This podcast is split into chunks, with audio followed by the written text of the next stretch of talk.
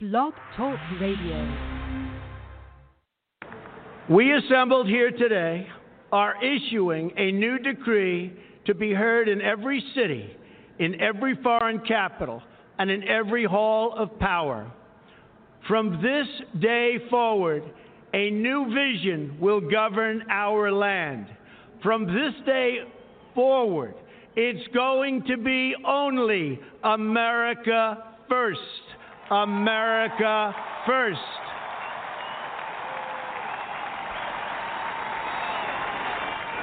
Every decision on trade, on taxes, on immigration, on foreign affairs will be made to benefit American workers and American families. We must protect our borders from the ravages of other countries making our products, stealing our companies, and destroying our jobs.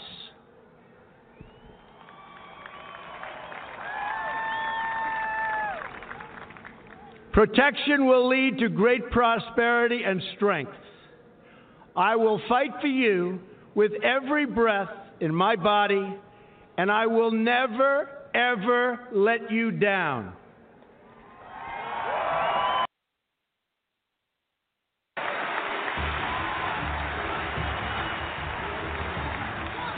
I am your voice. So to every parent who dreams for their child, and every child who dreams for their future, I say these words to you tonight. I am with you, I will fight for you, and I will win for you.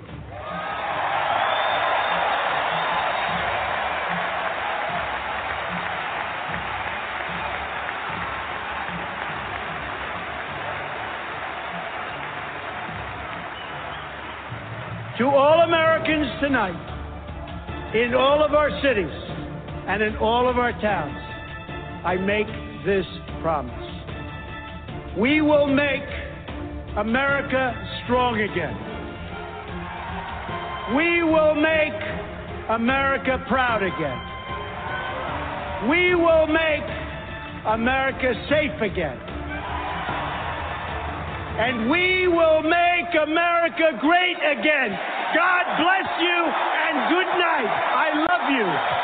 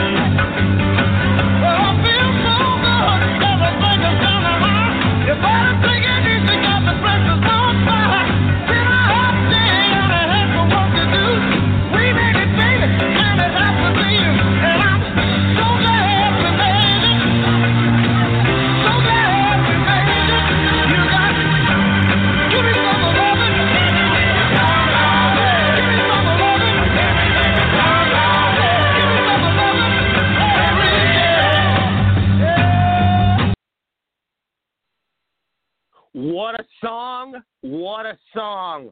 Happy Thursday, everybody. Thank you for tuning into the Rory Sauter Show. I'm Rory Sauter, your host.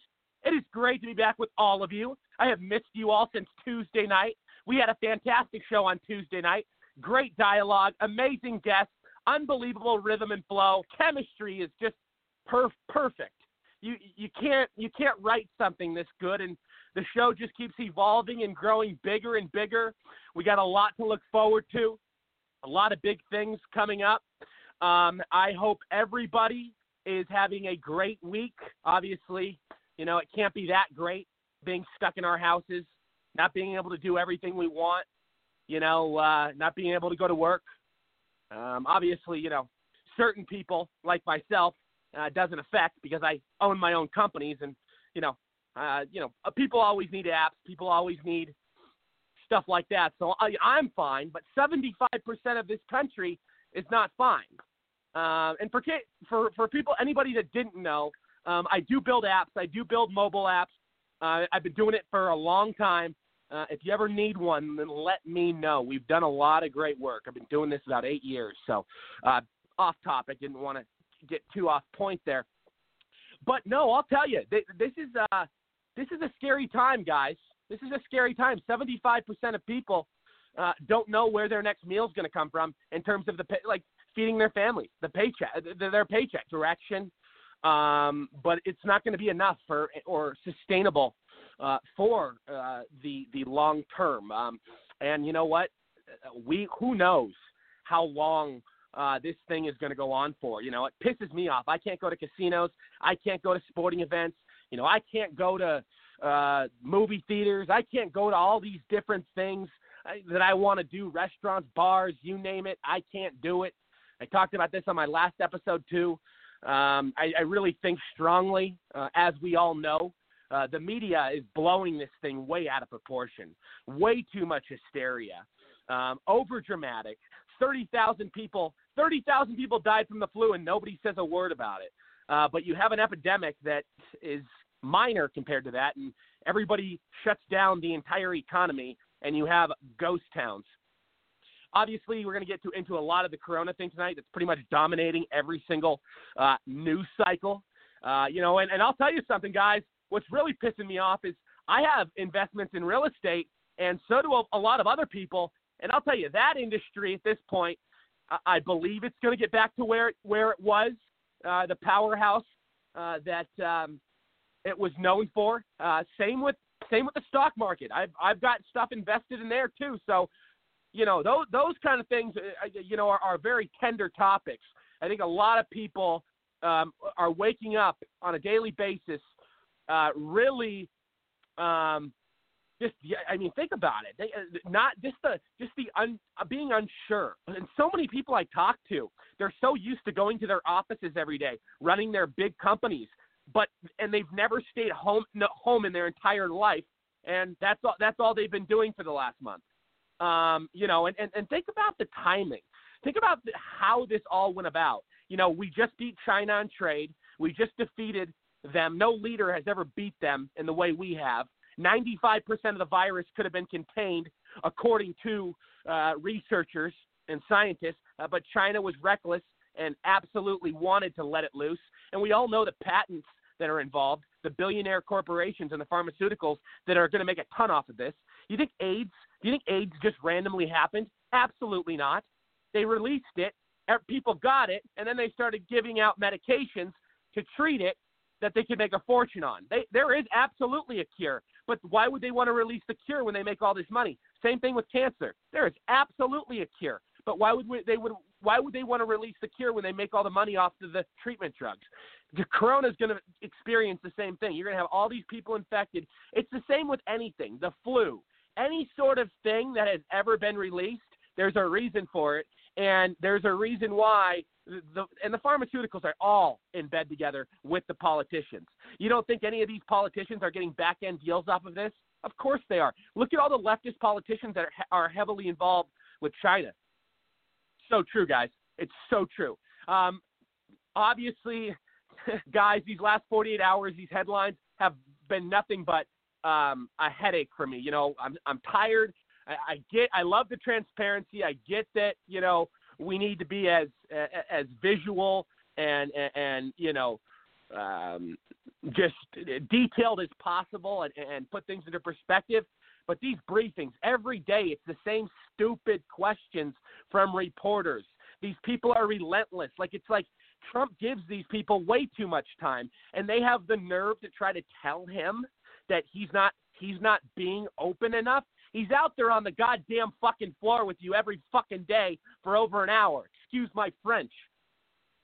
But I don't know how much more honest and transparent you can get than that. Did you ever see Barack Hussein Osama, White Mama Obama, did you ever see him come out? I mean, maybe once a month we saw him. Trump comes out every day. Trump talks to the media every day. Sorry, guys, I went on this whole frickin' rant because this Corona thing's driving me nuts. I mean, I said this last episode and I'll say it again.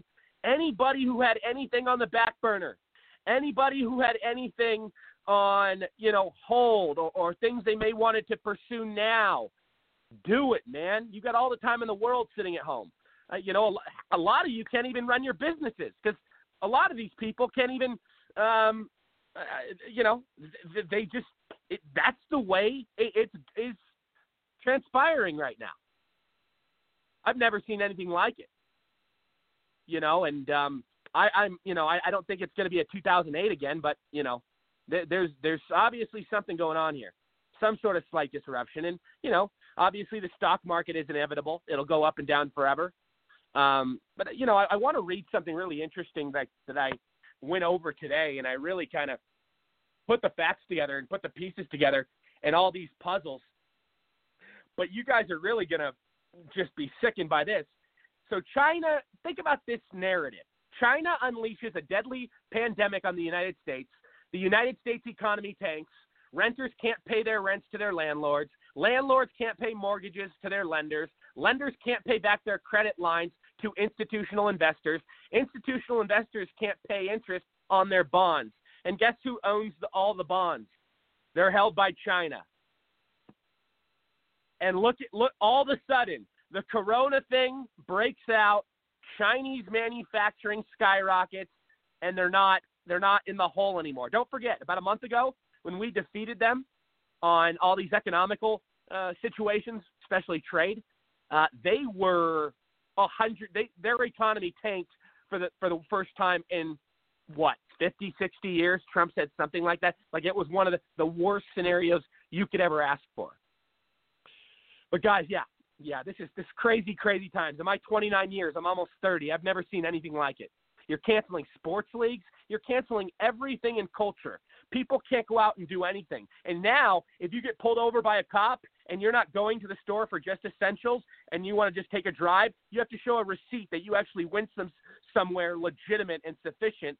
That is, I mean, dude, this is martial law. These people, this is really, and you know what? I really think this was all in the works. This was all part of the plan, like I talk about on my show. There's no way that, you know, the New World Order was just gonna, you know, let Trump keep doing his thing. Election season, they've tried everything to defeat Trump. Russia, Ukraine, it's all backfired and made them look like idiots. So now they're on their new fixation, you know, and just how dishonest the news media is. I tell you guys, it's ridiculous. But I want to, as always, I want to thank all my audience, my co-hosts, my sponsors and guests. You are all fantastic individuals. The show is listened to 25 countries on 70 online platforms. And if you miss any past clips, past episodes, or need 24/7 breaking news coverage, visit my media site, thenextnexgenusa.com. Well, yeah, what a week. The weekend is approaching.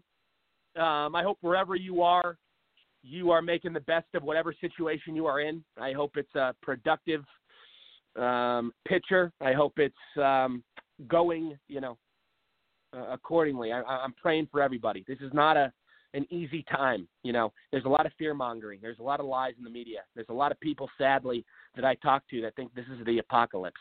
So, interesting, very interesting.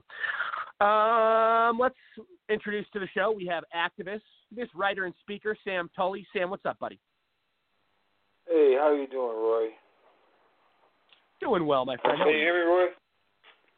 Yeah, I can hear you. Oh, okay. Well, I tell you, this is a bad situation right here as far as driving folks crazy. That's for sure. Yeah. And, I mean, you know, we're living in interesting times. Yeah, I the way I see it,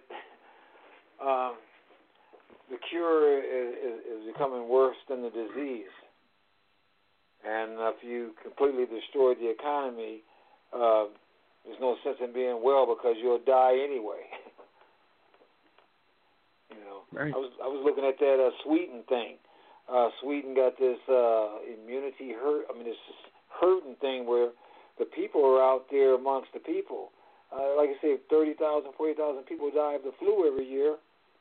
And boom, you don't hear, there's nothing. They've never shut down anything. Right. And we have this media that's just panicking the world.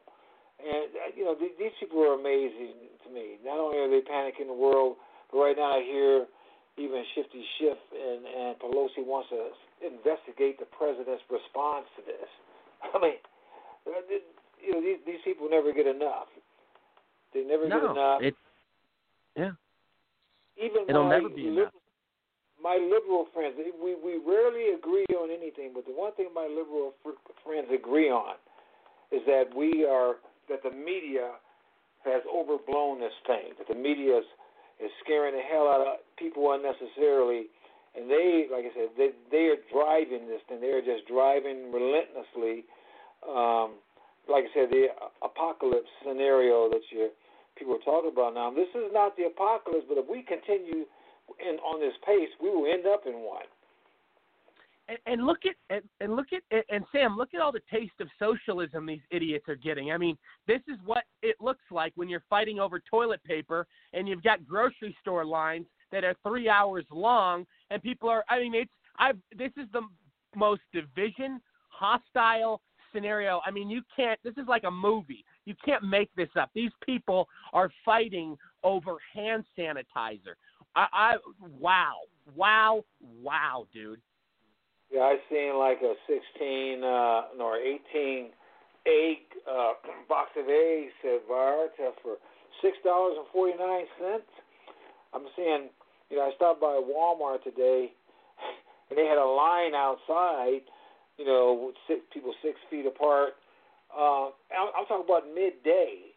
You know, so now they're limiting the number of people coming in. I haven't been to a store since this stuff happened where the shelves were full. I remember they said Khrushchev was impressed when he came to America and saw that all the markets were full. And like you said, this is like socialism now. When you go to the markets now, you don't know what's going to be in there. You can't depend on everything that we've taken for granted to be available because they've completely twisted the mentality of the people and they're scaring people. Like I said, with hand sanitizer, with toilet paper, I mean, it's just it's unbelievable. You know, it's like you said, you've been here 29 years. I've been here 67, and trust me, this is a brand new scenario for all of us. Those of us that sat in gas lines in the 70s under Carter and went through all this other stuff have never experienced anything like this where they just completely shut the whole country down. Like you said, where you can't go anywhere or do anything. The only place I've been able to go is when I went out to Arizona and went to the drive-in movie. I mean, that was the only place outside of going to a store or you know, a fast food a restaurant takeout. You know, and of course you brought your own food and stuff there, but at least you were somewhat in a public domain. But yeah, it's out of control, and I unfortunately see that these people are trying to put the president in a box, and. Yeah. If we keep spending money that isn't there, you know, I don't know where it's going to lead to, because there comes a point where you just can't, you know, keep spending money. I mean, Margaret Thatcher said socialism is spending other people's money until there isn't any more. I think she said something to that degree. And this is what we're doing. We're feeding off of the grandchildren and future generations if these folks are still around by then. But there's going to have to come a point in time where the American people are going to have to say, look, we're going back to work. We're going to go back to living. If we're going to fight this thing, we're not going to fight this thing sitting in the house. We're going to have to fight like we fought every other disease. We're going to have to live. True. No, 100%. Absolutely. Absolutely. No, you're absolutely right. I'm glad you could join us tonight. A lot to get into. Mm-hmm. Look forward to it. Absolutely. And, you know, I want everybody to really say a prayer for everybody going through these hard times. You know, take a moment of silence, because I'll tell you, I'm talking to some people that are, you know, losing their jobs and losing all these different opportunities, you know, whether it's getting laid off or you know, there's so many variables. And, you know, some of us are more fortunate than others, you know.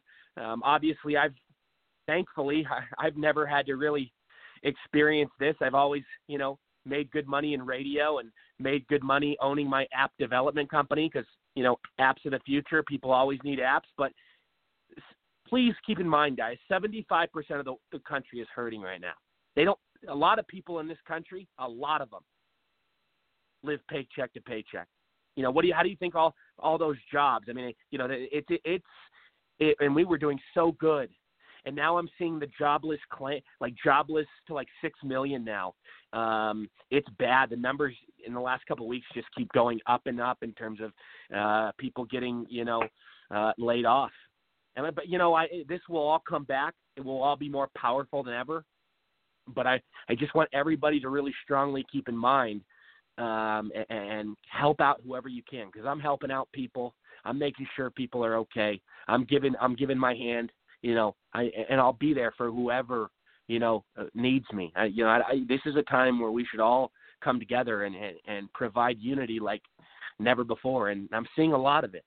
You know, I'm seeing a lot of people really just love one another on social media. And obviously, you know, still have those fights, but I see a lot more love now than I see fights. And what I love seeing about this is that a lot of people are making this not really about politics. They're making this about getting better. They want people to be happy and healthy, and we want to be thriving and prosperous again as a nation.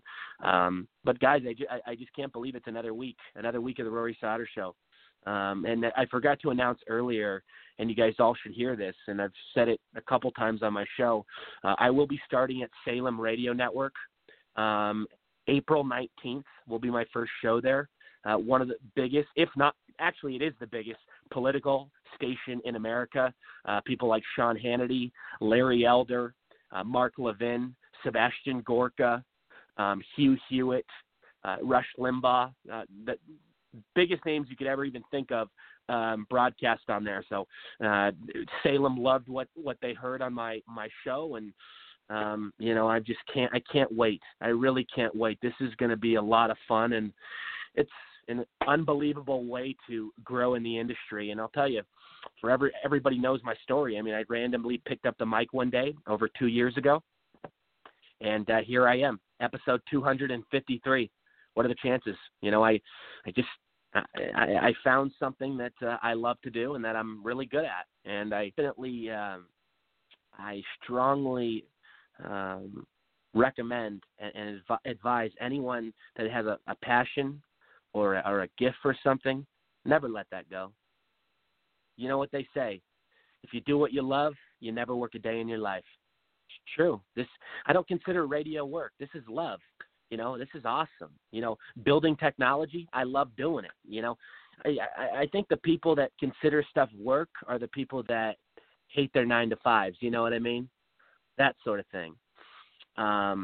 But, yeah, guys, the Salem thing, I just can't wait. This is going to be so cool, and you guys will be able to hear me all across America on the radio, in your car, wherever. They've got some of the greatest internet content as well. I do want to welcome to the show, though. I believe he's with us, U.S. congressional candidate from California. He just made it into the general election. James Bradley, good friend of the show, hasn't been back in a while. What's new, my friend? How are you? Hey, good to be with you, Rory. Congratulations with that Salem. That's a big win for you, my friend. Congratulations. So thank you, James. I appreciate that. Absolutely. It's well earned, too. I listen to your broadcast often, and it's always rich with content, and it's always timely. Actually, it was funny. When I dialed in, I was on the conversation with my campaign advisor, which is on the call with me today, and I wanted to introduce him to you. His name is Daniel Martinez, and this guy is a powerhouse, and let me tell you, we have the game plan to we have a game plan to take out one of the most nefarious trolls on Twitter, and that's Ted Lieu. So we are the team. Get that cock. Excuse my French. I won't say the full word. Get him out of there. I can't stand that Fruit Loop. Oh, yeah. Well, we have a great strategy. We continue to build the volunteers. And I tell you, the man to do that is Daniel. So say hello, Daniel. Hey, greetings, Rory. Daniel, how are you, buddy? Welcome. Glad we have you aboard. We need to beat this jerk off. Ted Lieu's a jerk off. He's a pompous, conceited, just a complete asshole. Can't stand him. Yeah, speak your mind, Rory. Couldn't agree with you more. Well, I'm proud of you guys. I'm happy for you guys, and I really believe it. And tell us, I'm glad you could really join us tonight, James. And pretty moderate for the most part. I mean, do you have a lot of good feedback coming in? Do you think, or is it more far left in his favor? I mean, what are you seeing in terms of some of the results and kind of just the outpouring? Well, we had a great support from, I think, the non-parties as well as even the moderate Dems. I just have to wait till the certification takes place, but it is a D plus 16. So, 16 percentage points above a Republican position. So right now, the official results, he only made 10% at best. So we scratched away 6%. So at 10% that we have a really good plan to take away. In fact, we may even get 15. Of course, a lot of work ahead of us. But we're probably the most wealthiest district in all of California, if not the United States. The median income is about $105,000, predominantly Caucasian. We have a strong Asian community, Latino, and a small percentage of Black. But I think all of it. They commonly call our district Silicon Beach. So that tells you we have high tech, we have Beverly Hills, we have Malibu, we have all the conservative as well as progressive folks behind or in our district. So with the plan that we're putting together, we have to be almost a centrist. In other words, create a unity because these folks are fed up too. Absolutely sickened by what this nefarious character Ted Lieu has done or has not done for the district for 3 years now. He's virtually turned his back. We have the highest homeless population, second highest in Los Angeles. We're hovering around about 60,000 homeless, most of which, or a large percentage, are homeless veterans. And as you know, I'm a veteran. So that speaks to my heart. We have to come up with solutions, take this complete moronic called the bobbling head out of office, and we have the plan to do it.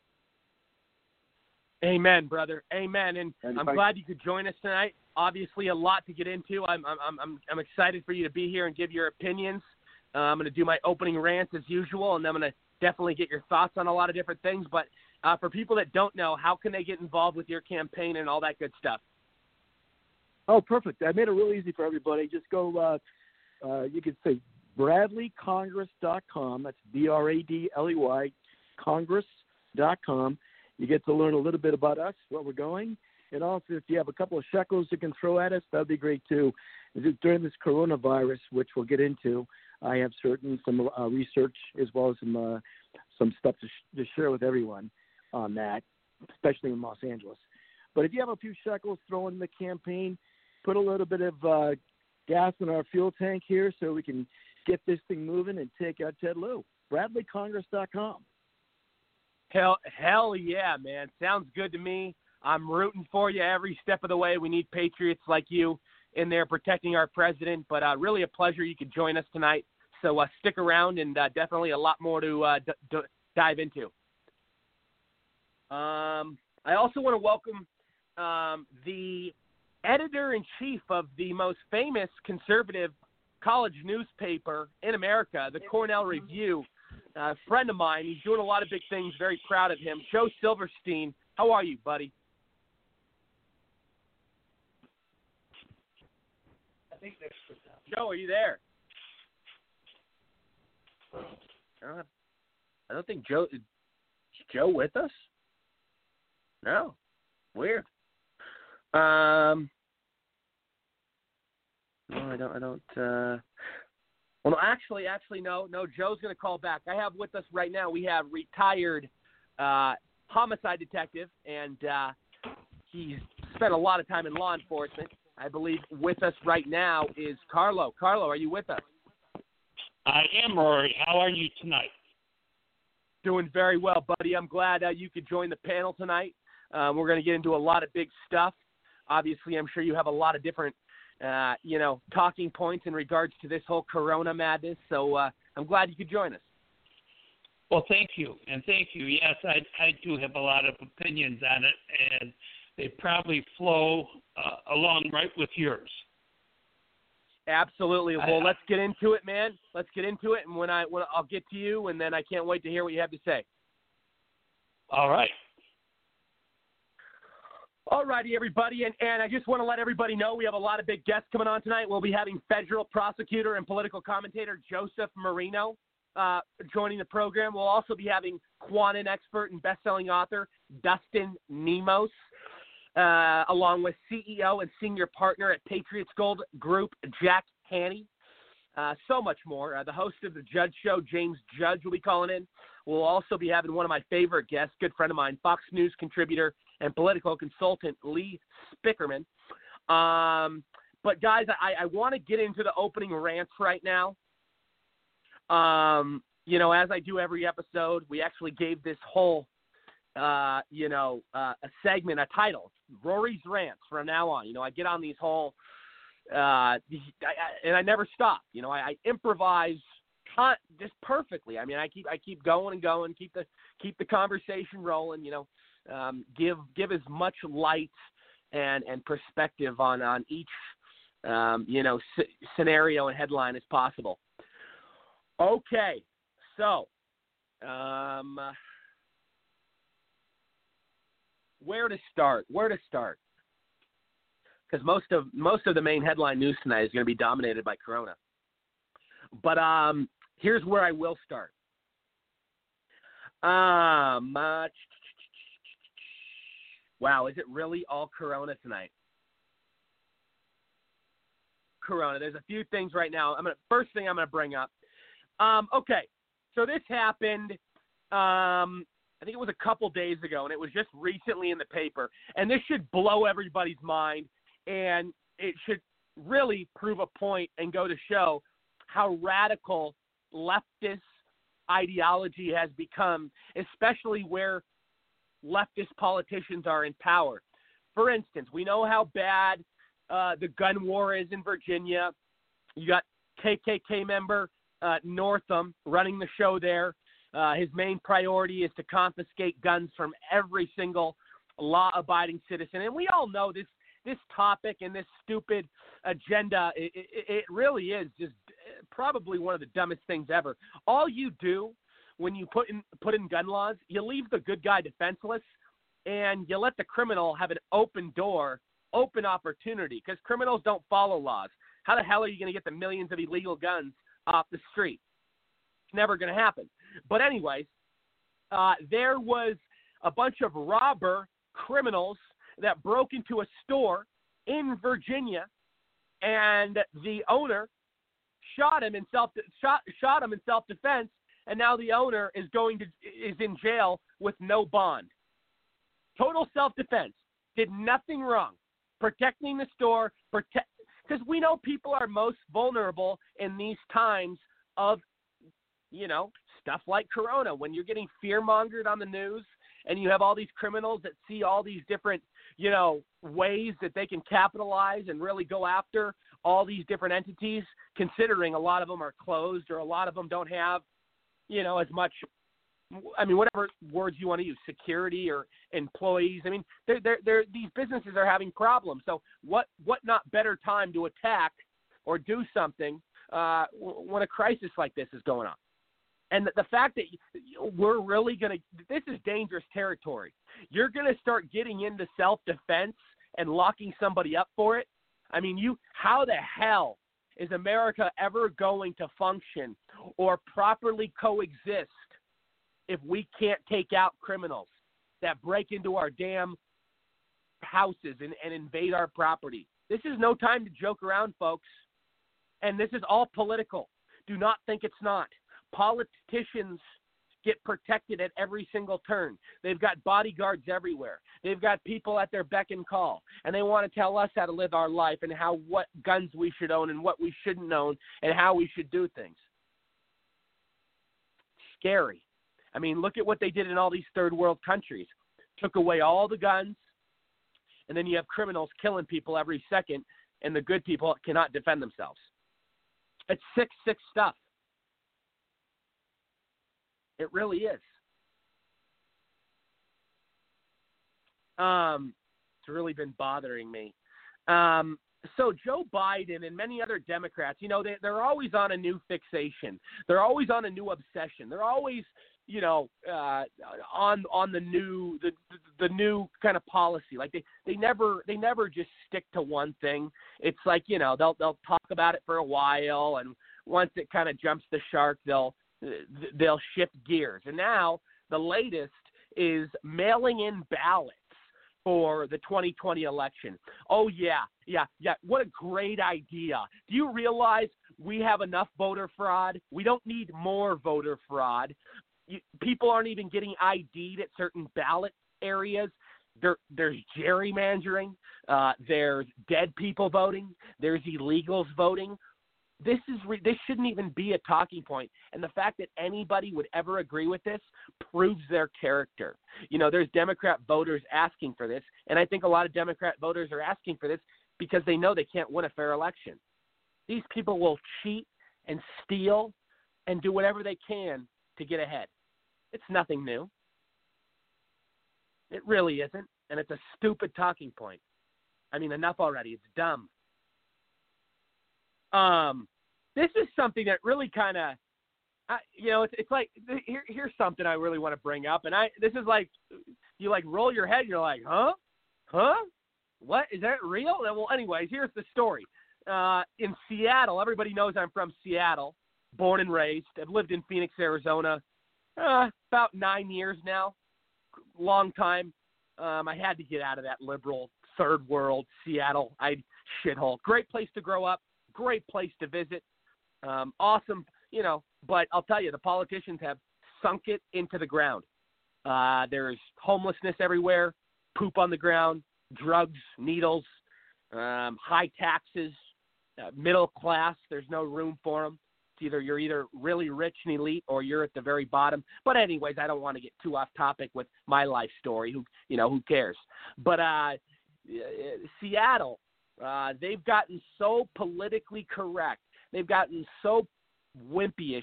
They've become so much of pussies and just no backbones, like the most spineless situation you could ever think of. And you know, and it's all about, you know, the as much as they can put forth the radical left and these different groups, whether it's the Chicks with Dicks, the feminists, or the Black Lives Matter, or, you know, whatever you want to do, the Women's March, all these idiots, I mean, whatever it may be, this is what's taking over a lot of cities. And, you know, the Drag Queen Story Hour, that one's a really bad one. Indoctrinating kids with all this bullshit, telling a kid at 5 years old that he can be a tranny. I mean, no. And then the whole, you know, not letting cops do their jobs, and, you know, the whole, if you know, the whole race baiting. I mean, it never ends. I mean, one social group distraction after the other, taking us away from what really matters, the real problems in America. But anyways, the real headline here is a Seattle police chief, and this I'm ashamed of this. This is absolutely this guy's probably a soy boy. Probably gets bossed around by his wife. I mean, this guy is probably the person that I call it. I won't get into what I call it. I'll just refrain at this point from what I was about to say. But they're saying call 911 if somebody says anything racist. First of all, I don't agree with racism. Never have. I don't think majority of people do. But it is a war on free speech. People are allowed to pretty much say whatever they want. That's what America's about. You can believe, you can think, you can do whatever you want as long as you're not physically hurting somebody. So when you say by the way, what's your definition of racist? How do you classify that? How do you kind of that's all. It's a big generalization right there.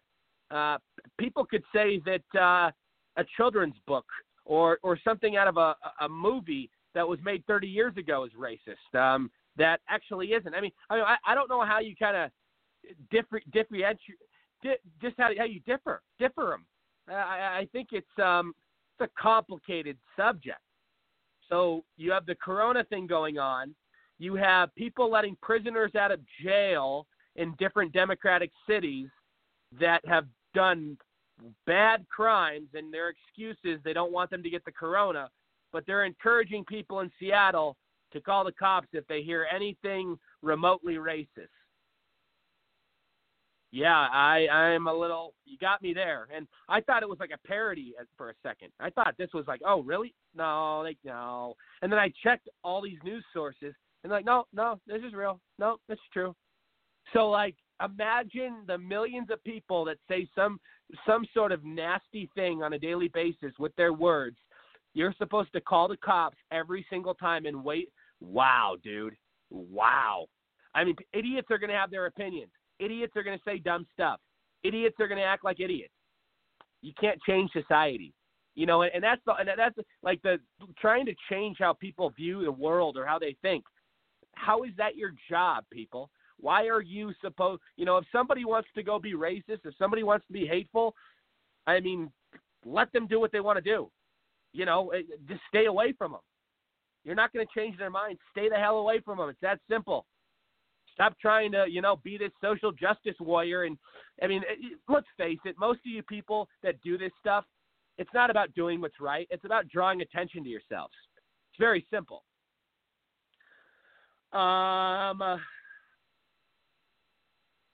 Let's see here. Okay, so the mainstream media is so out of control that CBS News just admitted that they used, and I saw this, and all the other outlets admitted how false this was and how ridiculous this was. But anyways, they used an Italian hospital footage clip to try to, you know, push their hysteria agenda and scare the American people some more. Because everybody knows the situation in Italy is by far worse than anywhere in the world. You had over 800 people die there just in 24 hours. So they're trying to basically capitalize on their audience and viewers by, you know, showing and it's like, you can't make this stuff up. This is why they are called the fake news. These people don't say the truth. They write fabrications and they report things that they know will appeal to their sheep. And it's about being first. It's not about being right.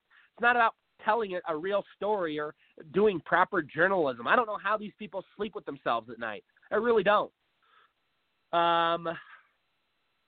So think about this, too. This is something and by the way, now we're in the main stuff, guys. We're in the main headline about corona. The World Health Organization is probably one of the most corrupt entities I've ever seen. These people are sick. These people are nasty. These people are part of the New World Order. These people are part of the deep state. Whatever you want to say, they're criminals. I mean, they really are because they've been covering for China every step of the way. Sure, they've helped Trump on some things, but they have tried to say China is not responsible. They've tried to call the United States racist, the World Health Organization. They've tried to say that we're the main orchestrators and that were the people behind the problem. How can these people, when they're supposed to be representing us and representing the well-being of our health systems and our culture, how can they make these sort of jerk-off comments? And it's the same sort of shit with the United Nations, with all these stupid groups, the Federal Reserve, the World Bank. I'm tired of all these people. Like you guys all have a lot in common. You guys are leeches. You guys are vultures. And you guys don't ever come out and, you haven't come out and stuck up for us at all. It's been China. The Kung Fu flu, whatever Trump called it. Too funny. But really, though, the World Health Organization needs to be called out more. And that little wimp, Dr. Fauci, whatever the hell his name is, some things he does is good. He's not, he's been there and gave, certain information. But don't forget, he has big ties with Bill Gates on several pharmaceutical drugs and several health organizations that are, known for the whole vaccine game, where they test their vaccines in foreign countries, where they profit a ton off pharmaceuticals. This is nothing new, and I'm surprised that Trump, knowing what he knows of Fauci's past, has kept him around. It's really an interesting situation, because go look at Bill Gates and Fauci's relationship, and we all know, Bill Gates has done a lot of dirty things. He's done a lot of good things, but he's also done a lot of dirty things with science, with billionaire pharmaceutical companies. This guy's got his hands in places he shouldn't. Let's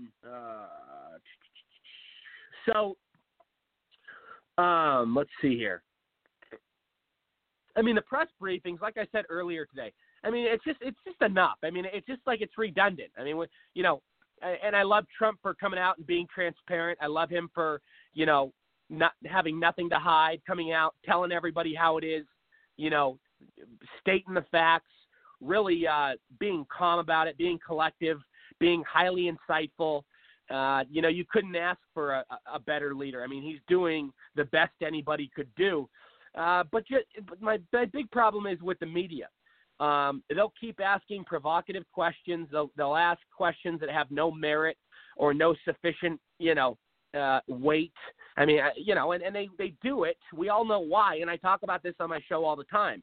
They do it because they have their owners at these networks that tell them to go in there every day. And let's get the president going, pick on him. Let's ask these kind of dumb questions and we're going to get a reaction. But they spent, and Jim Acosta on CNN tries to always attack the president and say that he's doing all these bad things, but he's been nothing but transparent and honest. They gave Jim Acosta 20 minutes of answering questions. That was more than any reporter. And you're telling me that Trump's unfair?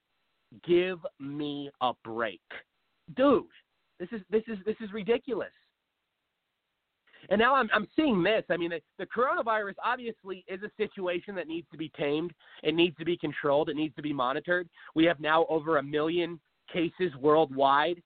But, look at, just it's gone too far with shutting down the economy, in my opinion. Because look at all the millions of people that die from other stuff yearly. Do you shut down the economy for it? Do you really? And when we're trying to get to the bottom of it, that's become a problem with the China trying to call different leaders around the world racist. Like the Italian governor, for instance, she was called racist for wanting to test China for corona in February, because as we know, in Italy, there's a lot of Chinese people, and they were wanting to test early on, but the Chinese government tried to say that was racist.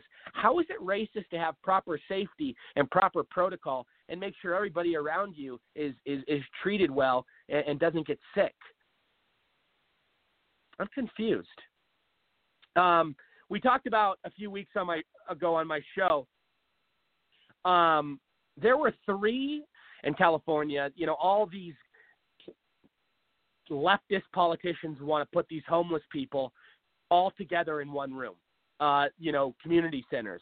I thought the whole idea was social distancing. You want to put hundreds of people in one room together when you're not even testing all of them, and the couple you have tested positive for coronavirus in the state of New York, and now you've got California trying to do the same thing, and Washington was doing it. Washington recently closed their community centers because it was becoming a problem. But I just don't get these people's logic. It's almost like they want the people to die. I mean, look at the whole ventilator situation in the state of New York. I mean, Andrew Cuomo bitching about not having enough, but then you go into a warehouse in New York and you've got a ton of them that are unused and haven't been touched. All political, trying to blame Trump. It's so stupid. And people are reading it. People are understanding what's really going on here. You know what I mean? And the U.S. intel did confirm that China did, in fact, hide several things of the coronavirus, like the severity of it. They downplayed it for so long. They downplayed it. And that makes me sick. The fact that you guys are so unethical, immoral, you guys are just the most ignorant, selfish people for – and this was all payback. Your media even said this was payback for the U.S. beating you guys in your economy. And I talked about this on my show a couple weeks ago. What about all the people, 2 million people, cell phone user locals in China that suddenly went missing in the last 3 months? I mean, China, we all know, has killed millions of people for so many years. But, I mean, this is... And you know what? What about the whistleblower that first exposed Corona in China? They had his ass killed. They did. It's crazy times, people. It is crazy times. First and foremost, I want to get to Sam Tully. Sam, go ahead. I'm sure you have a lot of thoughts, buddy. You know, when you mentioned China, China doesn't care about death. I mean, they right now... They got way more men than they have women when they went with that one China policy. And so they were aborting all these kids, all these girls, because people thought that the male would take care of the elderly and the family. Well, now they have too many people. They have way more men than women, and they'll never catch up at the rate they're going. And the fact of it is also, since there's such a demonic, atheistic culture, that they can't stand Christians or Muslims or anyone that believes in a higher being.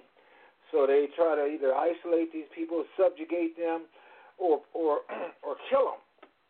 And like you said about the whistleblower, about the contagions and whatnot, as soon as these people start opening up their mouths, the next thing you know, you don't see them anymore. And originally, I was kind of open that this might have happened as far as some kind of open market. But then when you start looking at what's going on, just like you said, you look at the timing. Trump beat them down with the trade deal. They were trying to gather all this power.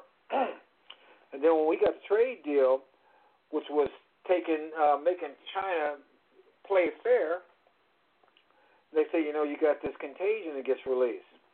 And as far as it came from eating bats. Well, these people, eating bats may sound repulsive to you and I, but they didn't just start eating bats a couple of months ago. They must have been eating bats for who knows how long in that area.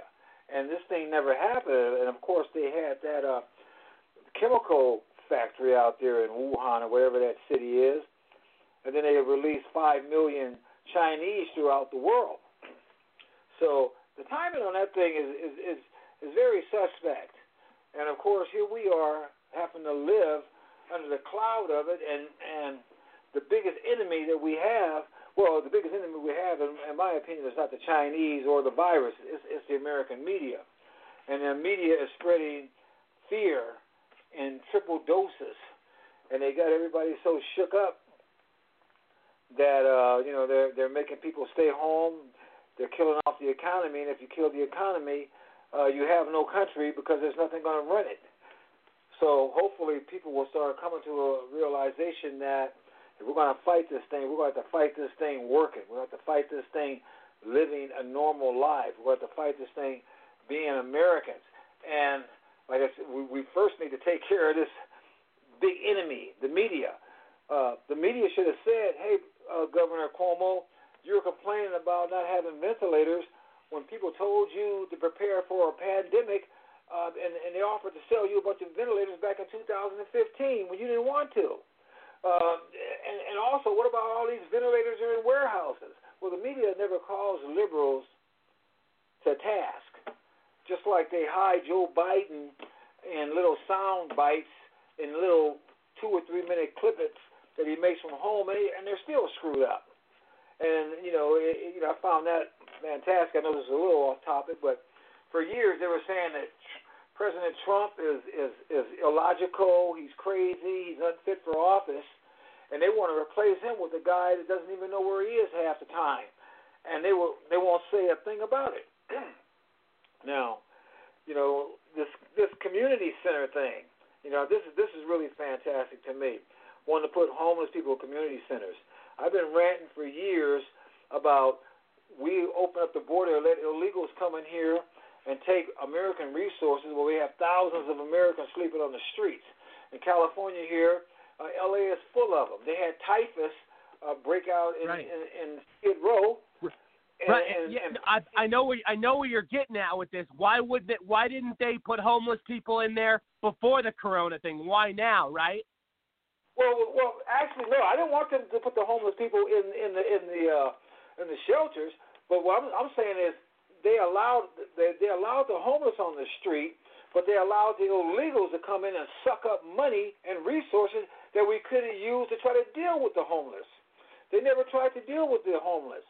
They didn't care anything about the homeless, and at the same time, they wanted to let all the illegals cross the border because, of course, they want to get the votes from liberals, and unfortunately, there's many rhinos that want to get that cheap labor.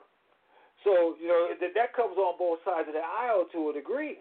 But now, with this virus got them all scared half to death, they want to do something with these homeless people.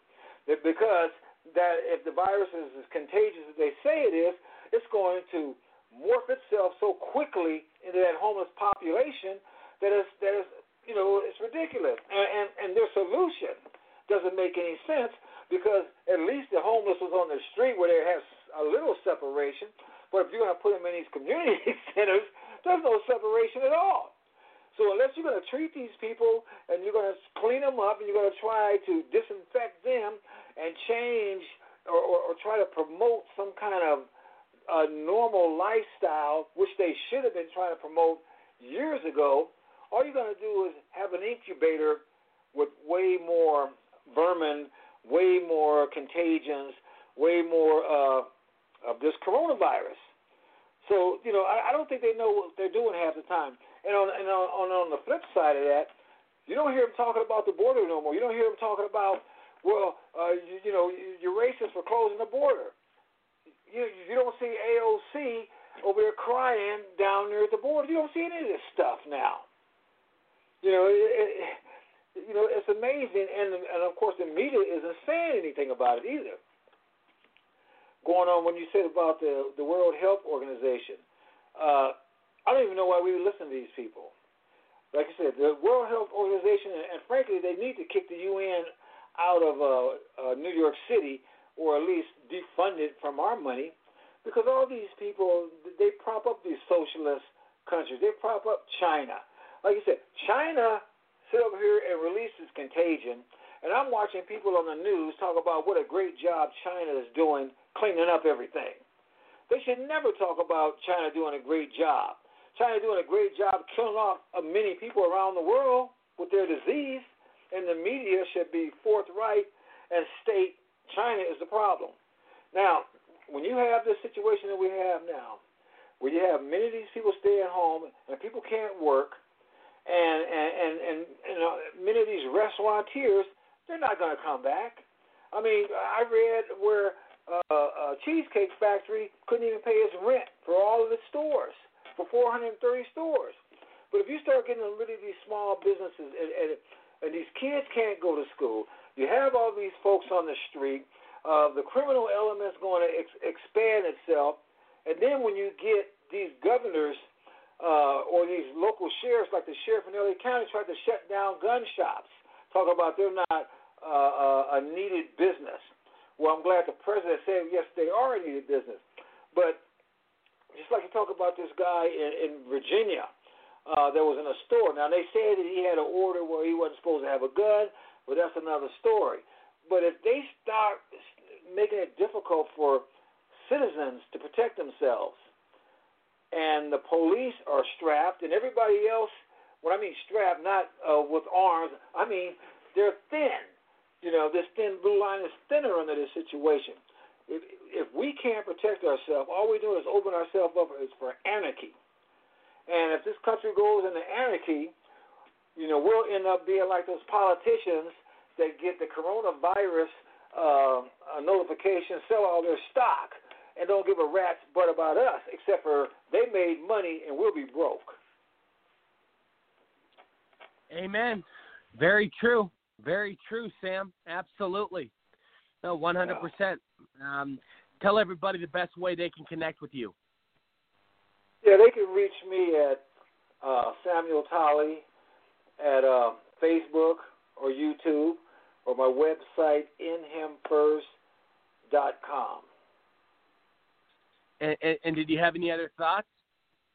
Well, like I said, we need to, the main thing is we need to wake up. I mean, the country needs to get back on its feet. We can't live in fear. I mean, and I've never heard of Americans being shut in their house. I thought we were the kind of people that face the danger. This social distancing thing, I mean, I went to Vegas right before they shut Vegas down. I mean, there were still people. We went to a concert, and I'm 67 years old. I think half the folks in there were older than me, and they were all partying and having a good time. Now, I understand that there are people with sensitive ailments that are more sensitive to what's going on, and I'm not trying to belittle this virus. But like I said, right. About 40,000 Americans die every year. I think over 1 million people in the country die every year with the flu. And we're not shutting down the world. And no, you're absolutely right. And we don't see the economy shut down for that kind of stuff. The world doesn't shut down.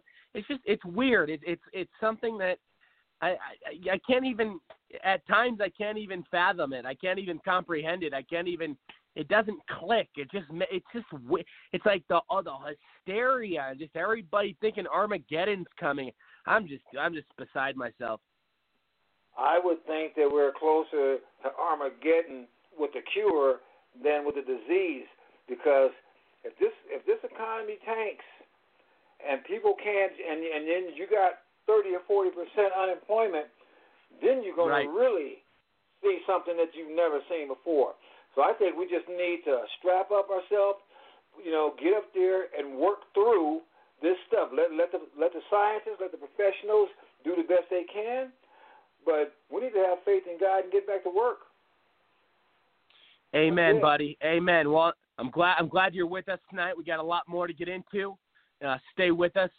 I do want to welcome to the show. I believe he's with us right now. And by the way, we have a lot of great guests coming on tonight. I'm very excited. Big night on the Rory Sauter Show. But at this moment, I think we have federal prosecutor and popular political commentator Joseph Moreno, good friend of mine. Joseph, what's up, buddy? Rory, my man, it's always great to join you. Have you been in these tough times?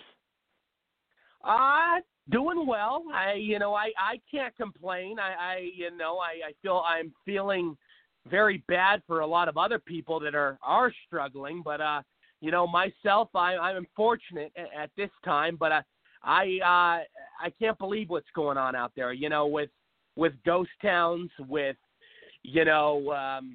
everything closed. I mean, sporting leagues, the NBA, Major League Baseball.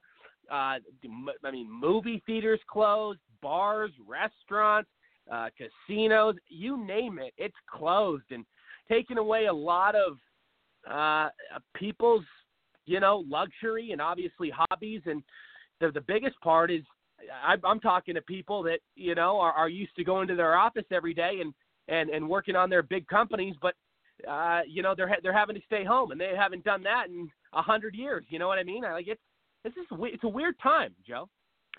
It's a very weird time, Rory. I mean, I'm in my early 40s, so for me, the two biggest crises that I think of over the last couple of decades are, of course, 9/11, and I happened to be working in Midtown Manhattan when the attacks happened that morning, and then in 2008 with the credit crisis, where I was also happened to be working in New York City at the time. And both those things impacted the economy and, of course, the national security in different ways. But this pandemic— to this degree. Exactly. I mean, this, you know, the not so much the health direct impact, not yet, I mean, and hopefully never, but the economic impact is, to your point. I mean, and I explained to my children who are young, we haven't seen anything like this in our lifetimes. I mean, this mass quarantine, this voluntarily shutting down major portions of our economy, knowing full well it's going to be really, really painful, and yet we're doing it hoping that it's the, you know, the basically the lesser of the two evils here. But it's going to have a significant impact for months to come. Absolutely. Very well said. And by the way, your kids are adorable. I saw you guys, your national broadcast couple weeks ago, and I'll tell you, they got a bright future. They got a brilliant father, such a down-to-earth father. They're lucky to have you, and you know that you can teach them so many insightful things and everything you've learned on your life journey, because you have one quite of a resume. It's beyond impressive. And you know, I also wanted to say I agree with you. I'm 29 years old. I'm almost 30 years old. I've never seen anything like this, Joe. I've never seen it, and it's actually kind of— in a way, it's scary. I mean, I know the hysteria and unnecessary drama by the media is definitely out of control, but still, experiencing this for the first time, you know, obviously we know we'll overcome this. It will all pass, but just, you know, it's like we've never seen anything like it, so that's why it's kind of scary. You know, I agree, Rory, and you know, so now that I live just outside of Washington D.C., you know, obviously the focus of so much in this town is politics, and you know, we've seen such a difference in the national media and in the cable news networks since President Trump was elected, and the way that they cover this administration. And I think and by the way, I want to say real quick, look how much social media has evolved. Look how much more news outlets there are now compared to 20 years ago. I mean, there's so much more power, and there's so much more people that can get fake info out there and try to brainwash all these different individuals. I mean, I can't even count how many news outlets there are. But sorry, go ahead.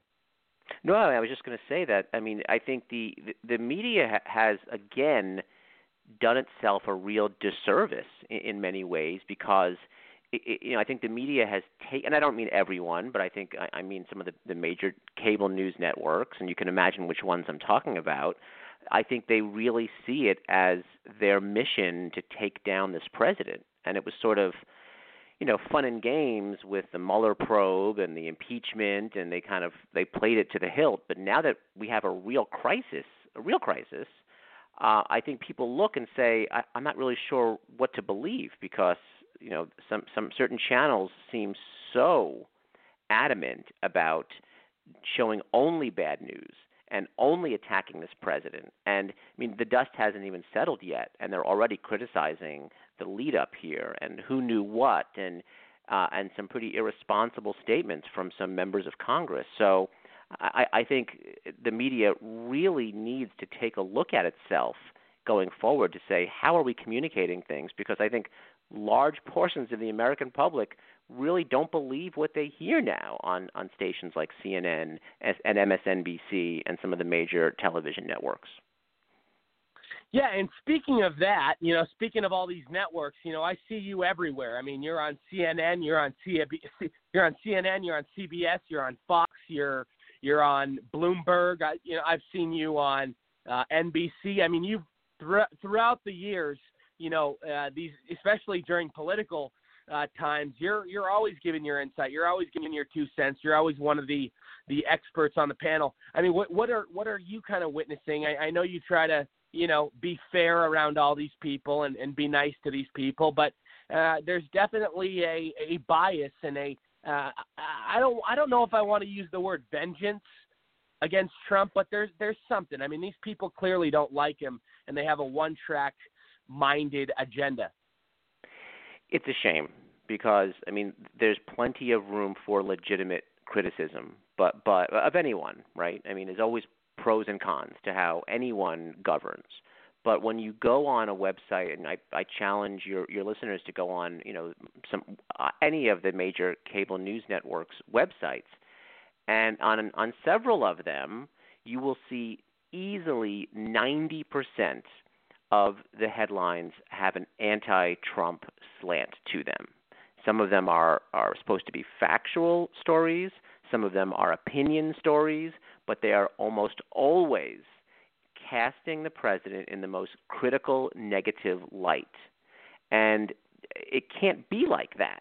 So, you know, if you are handpicking your stories and you're casting everything in one direction, well, then at some point you're only going to exist in a bubble where you're going to have people who agree with you will watch your network and read your website, and everyone else is going to tune you out. And I don't really think that's the media doing a good job. They're really supposed to give us information and let us, the viewers, decide what we believe based on the facts that we're given. But when we're given selective facts and opinion always seemingly slanted in the same direction, well, then again, you're going to get, you know, your sort of fanboys and fangirls of one persuasion watching, you know, looking at your network and looking at your website, and you're going to have everyone else ignoring you. So I think that we need to get back to, you know, I think Fox's slogan always was fair and balanced, right? I mean, you know, fair and balanced is a good thing, and there's not enough of that these days. No, absolutely. And how do we hold the media accountable? What are your thoughts on that? I mean, I don't want to turn into communist China. I don't want to go down that route, but how do we stop these people from fabrications and ruining people's lives? I mean, you're a lawyer. You would know better than anybody. Well, I think to your point, Rory, is that the fact that there are so many more media outlets these days, that's a good thing, because it means that the news cycle isn't controlled by a monopoly of just 2 or 3 newspapers and networks.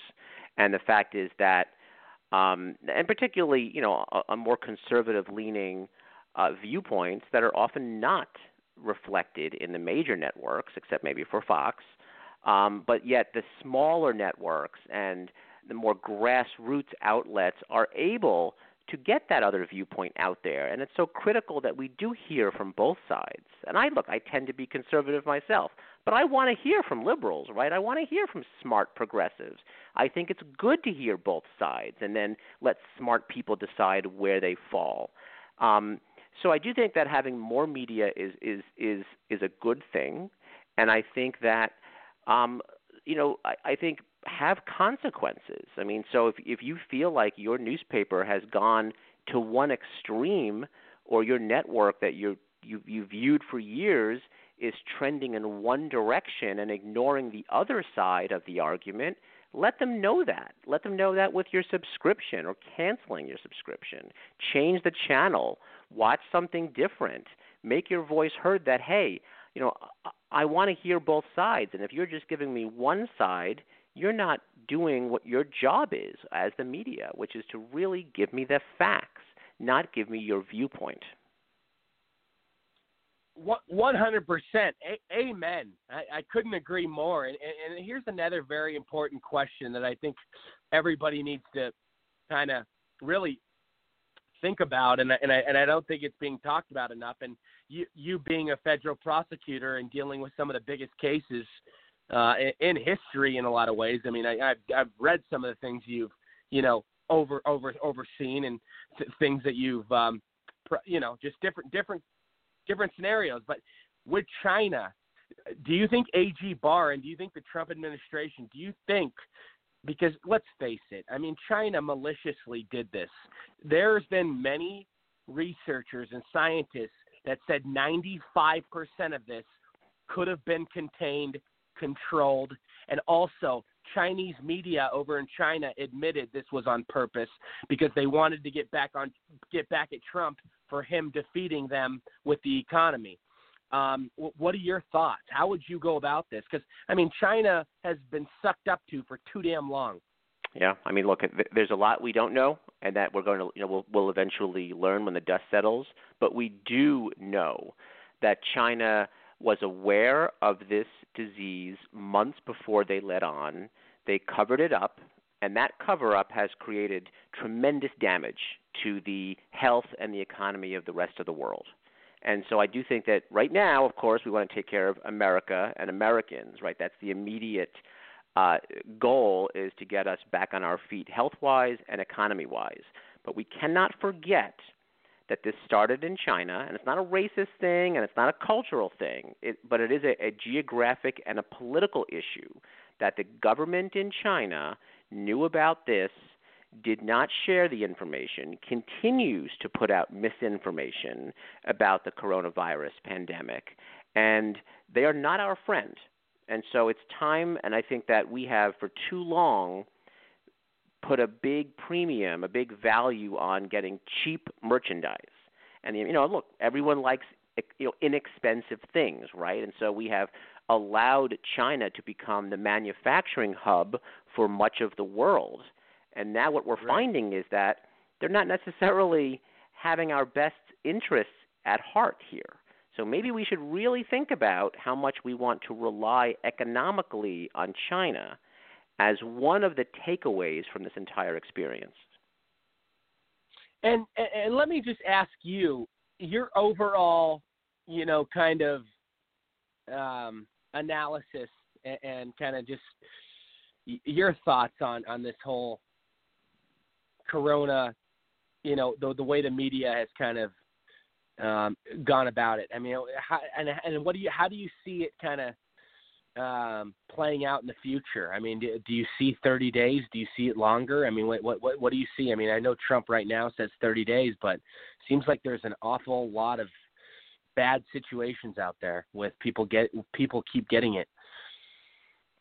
Well, I definitely, I really feel for the president and his administration, because he's got a tremendously difficult situation, right? And there's people that are going to criticize him ruthlessly no matter what he does. What I see is when I put on the briefing every day is that I see a president who is working really hard, who has some fantastic people in his administration and on this coronavirus task force. And he's not perfect, and he says some stuff sometimes that I kind of roll my eyes and say, oh, my gosh, why is he saying that? But the reality is when it comes down to it, he is working hard. He is critically trying to bridge the public and the private sectors, to get the private sector to work, to do things like shift toward production of ventilators and production of masks, because that's critical in working toward a cure for this pandemic. So I see an administration that's working very hard, and I think most Americans are seeing that same thing. And so the media, while it may try to undermine the administration every chance it gets, and you can hear that in a lot of the questions that come from some of these reporters that I think are absolutely ridiculous, and they should be embarrassed with themselves, that they're trying to kind of play gotcha with the president instead of trying to get real information that could help people. And I think that, again, this administration will prevail because, you know, they are doing a great job. And I think that the media will, again, be shown itself as really kind of crass, right, kind of shrill and sort of playing small ball when the administration is actually working every day to try to save, you know, our health and our economy. And from a legal standpoint, I mean, I'm sure you're very aware of how corrupt the World Health Organization is. I mean, what kind of action should I just think, you know, you've looked how they've covered up for China. I mean, they really have. They really didn't defend anything about the USA in terms of what we're dealing with. They've given us some stuff. They've done some good things. But when we said that, you know, this whole thing came from China, China denied it, and then World Health Organization sided with China, and then World Health Organization apparently knew months ago about this, and they weren't speaking about it, and they were keeping it under wraps. I mean, from a legal standpoint, is there any sort of action that you would advise?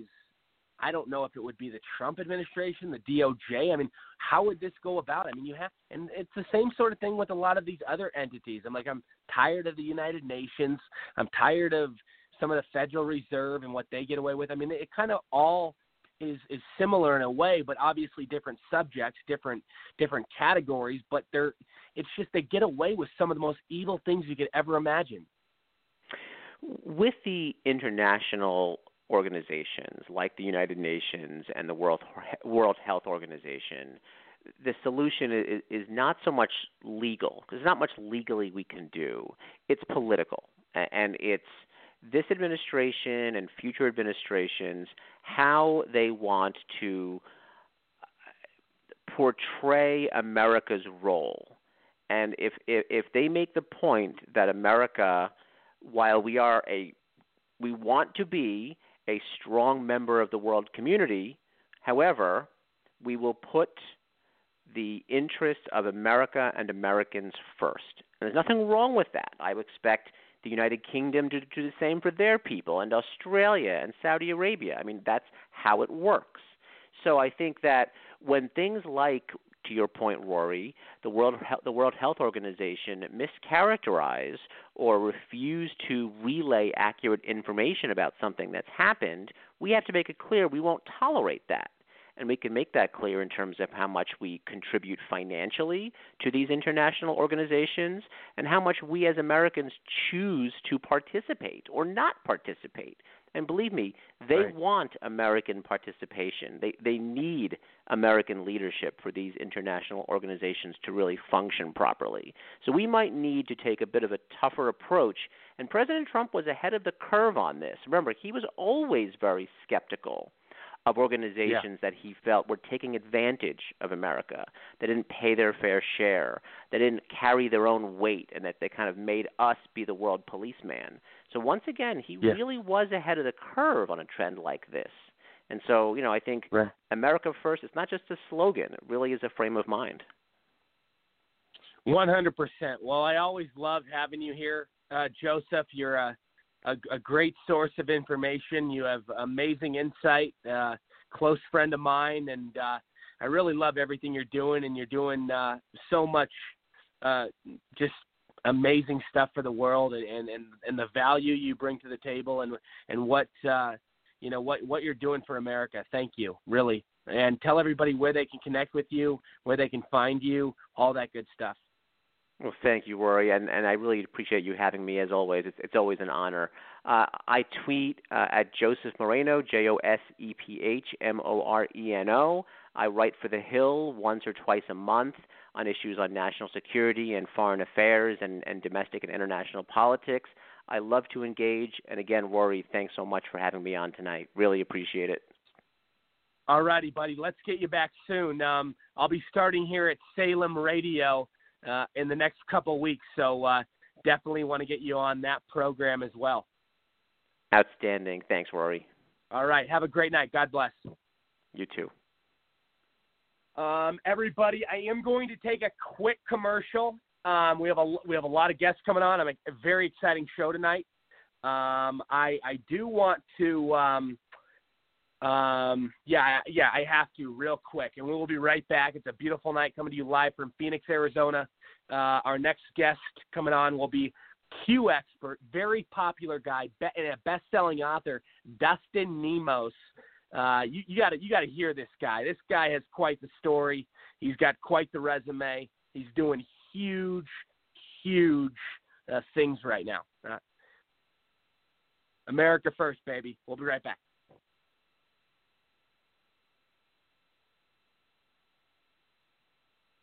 TGI Fridays' famous sizzling entrees that you know and love, like chicken, shrimp, and cheese, just got even hotter. With new delicious tastes like whiskey flat-iron steak and the tastiest sizzling street noodles. Hurry in. Now starting at only $10. We bring the sizzle like no other. New sizzling entrees starting at $10. TGI Fridays, the home of Endless Apps. Endless Apps every night, 9 p.m. to close. Hello, everybody. This is Rory Sauter from The Rory Sauter Show. Are you an aspiring entrepreneur? Do you have an app idea? Do you want to save money? Well, I got great news for you. My company, GetYourAppBuilt.com, charges a fraction of the cost compared to anywhere else. And all of our work is the same amount of professionalism you'd see from any other company. Please visit our website, GetYourAppBuilt.com, for your free consultation and contact us today. Thank you. Hello, everybody. This is Rory Sauter from The Rory Sauter Show. Please visit thedonaldjtrumpstore.com for all your authentic, customized, and creative President Trump apparel and merchandise. You won't find products like this anywhere else, and best part of all, it's made here right in the USA. Use MEGA45 at checkout for 30% off your first purchase. Again, visit thedonaldjtrumpstore.com today for a wide variety of great selections. Thank you. She's still the one for you, and Cialis for daily use helps you be ready anytime the moment is right. Cialis is also the only daily ED tablet approved to treat symptoms of BPH, like needing to go frequently. Tell your doctor about all your medical conditions and medicines, and ask if your heart is healthy enough for sex.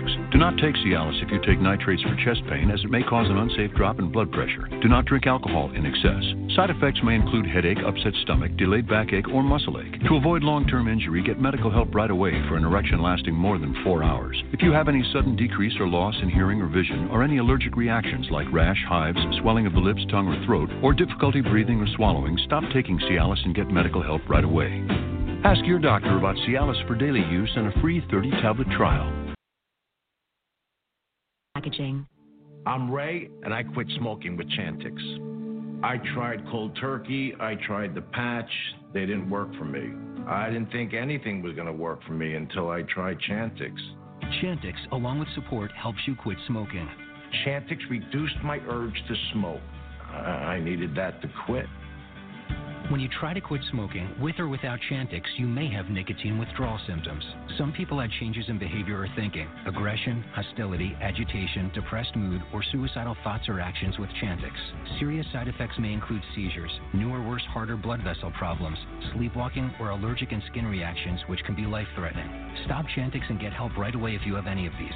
Tell your healthcare provider if you've had depression or other mental health problems. Decrease alcohol use while taking Chantix. Use caution when driving or operating machinery. The most common side effect is nausea. I can't tell you how good it feels to have smoking behind me. Talk to your doctor about Chantix. And we are back. The Rory Sauter Show, coast to coast, worldwide. Listen to in 25 countries on 70 online platforms. And everybody, if you miss any past clips, past episodes, or any 24/7 breaking news coverage, visit my media site, thenextnexgenusa.com. It's a beautiful night, everybody. Happy Thursday to all of you. I hope wherever you are doing very well, staying safe, staying inside, being obedient, doing the right thing, not going out, gathering in a bunch of big, large groups. Remember, what they say? What was it? 10 or no more than 10. No more than 10, everybody. And even that, why even risk it? You know, I sure as hell don't want that damn thing. But luckily, you know, living in Arizona, we got some of the most minimal cases. So we're not in the biggest part of harm's way, that's for sure. I do want to welcome to the show, I believe he's with us right now. We have a best-selling author and Q expert, QAnon, a good friend of mine, Dustin Nemos. Dustin, my buddy, welcome back. What's going on? Hey, Roy. Thanks for having me back, man. I appreciate it. And just kind of stuck at home like everybody else right now.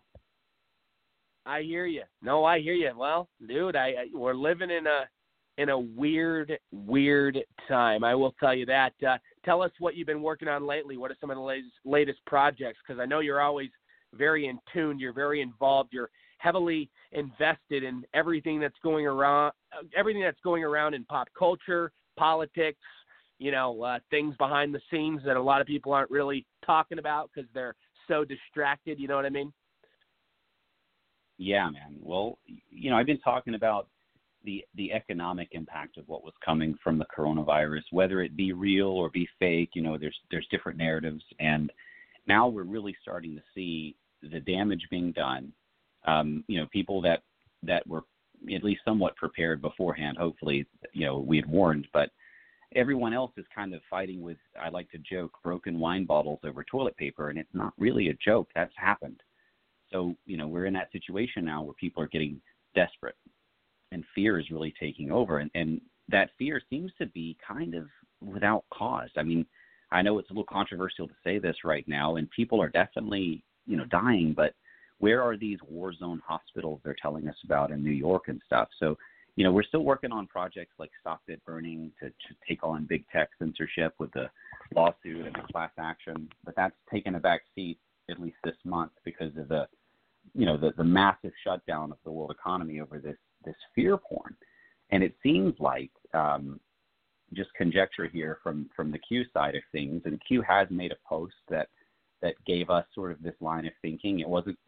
He didn't come out and say that the Democrats are behind the virus, but he did point out how they benefit greatly and how they're really pushing at the same time to try to get a mail voting system put in place where you vote by mail, which would, of course, allow them to cheat an election. That's what they're good at. It's the only way they would be able to do it when President Trump has 100,000 people at one event. And I can get more people than Biden and Hillary put together in a room. So, you know, they can't win unless they do something to shut down the usual voting system. So there's a lot of things we're working on right now. It's just pushing back against the fear. Wow, dude. Yeah, no, absolutely. No, I know you're doing a lot of huge things right now. And, you know, I know obviously a lot of people in our party, you know, who follow Trump and follow the mega agenda know what Q and QAnon is. Some people don't. For those people that don't, please kind of give like a brief kind of synopsis and summary and kind of, you know, break it down for them. Yeah. Sure. Well, for those who are new to Q, I like to use the example of Twitter. President Trump used Twitter. Everybody knows it. He went around fake news. And the same way he did that, he's using the military operation that is QAnon. It's a team thing, probably less than 10 people that he's told us that can confirm it. But it's like a military sting operation designed to go around the corrupt FBI and the CIA and the DOJ and all of these corrupt Obama holdovers in order to get information to the people, not stuff that violates any kind of national security laws, but the information that could help point citizen journalists like myself in the right direction so that we know where to go and look for open source information. And that's all that Q has ever really done. He mostly just asks questions, and that's kind of the Socratic method of leading by asking questions and letting people come to answers on their own. It's really a smart way to educate others, and that's what he teaches people to do, to educate others. And basically the effect of Q, if you're looking at the real fruit of the tree and what really scares the fake news, is an army of citizen journalists that are digging into the truth and spreading that news on social media. And we're doing damage to them. You know, they're having mass layoffs. They're having to shut down on independent media with big tech censorship, which is where the whole Stop It Burning thing comes from anyway, because I'm the most censored guy on YouTube as best as I can tell. I've been frozen in place with subscribers for over a year. So I went from, you know, plus 30,000 subscribers one month to none for 14 months and counting. And, you know, that kind of thing is becoming really obvious to people out there. They're starting to see that the censorship is very real, and they're starting to see that actually some of the independent media people that are on YouTube or on radio shows like yours, we have bigger followings than some of the people on the TV, on these big multi-billion dollar corporate stations that are all owned by the same six corporations. So we are having a surge in independent media, and that is that I would say a big part of that is because of the Q movement, and that is the main reason for the Q movement. Absolutely. Absolutely. And tell everybody about this as well. This is another big thing about how Q, in many scenarios and instances and situations, they've predicted the future. I mean, there's things that they've actually, that this group has, it's like they were able to foretell it. Oh yeah. No, in some cases, days heads up on terrorist attacks. The Bangladeshi terrorist New York subway bomb attempt is one example. You know, a year plus of heads up on other situations. Hillary using codename Alice is one example. You know, there's a lot of things where Q has gotten it right in advance or even like a year in advance. But there's also a ton of little situations where he'll predict something that President Trump says the next day or the same day, or he'll say something and President Trump will kind of finish a sentence on Twitter, or he'll put his post out and President Trump will say something very similar the same day, kind of the same vein of thought, or he'll post something and President Trump will post something at the exact same split second. These kind of weird coincidences happen all the time. And then more recently, and this is starting to get really brazen because they're starting to turn the heat up on you're starting to pay attention on Twitter and see that they're turning the volume up on their blatancy when they're trying to show off their Q. Even the president's sons came on mainstream media and did an interview, and they were wearing a pen, a little American flag pen that had a Q on the middle.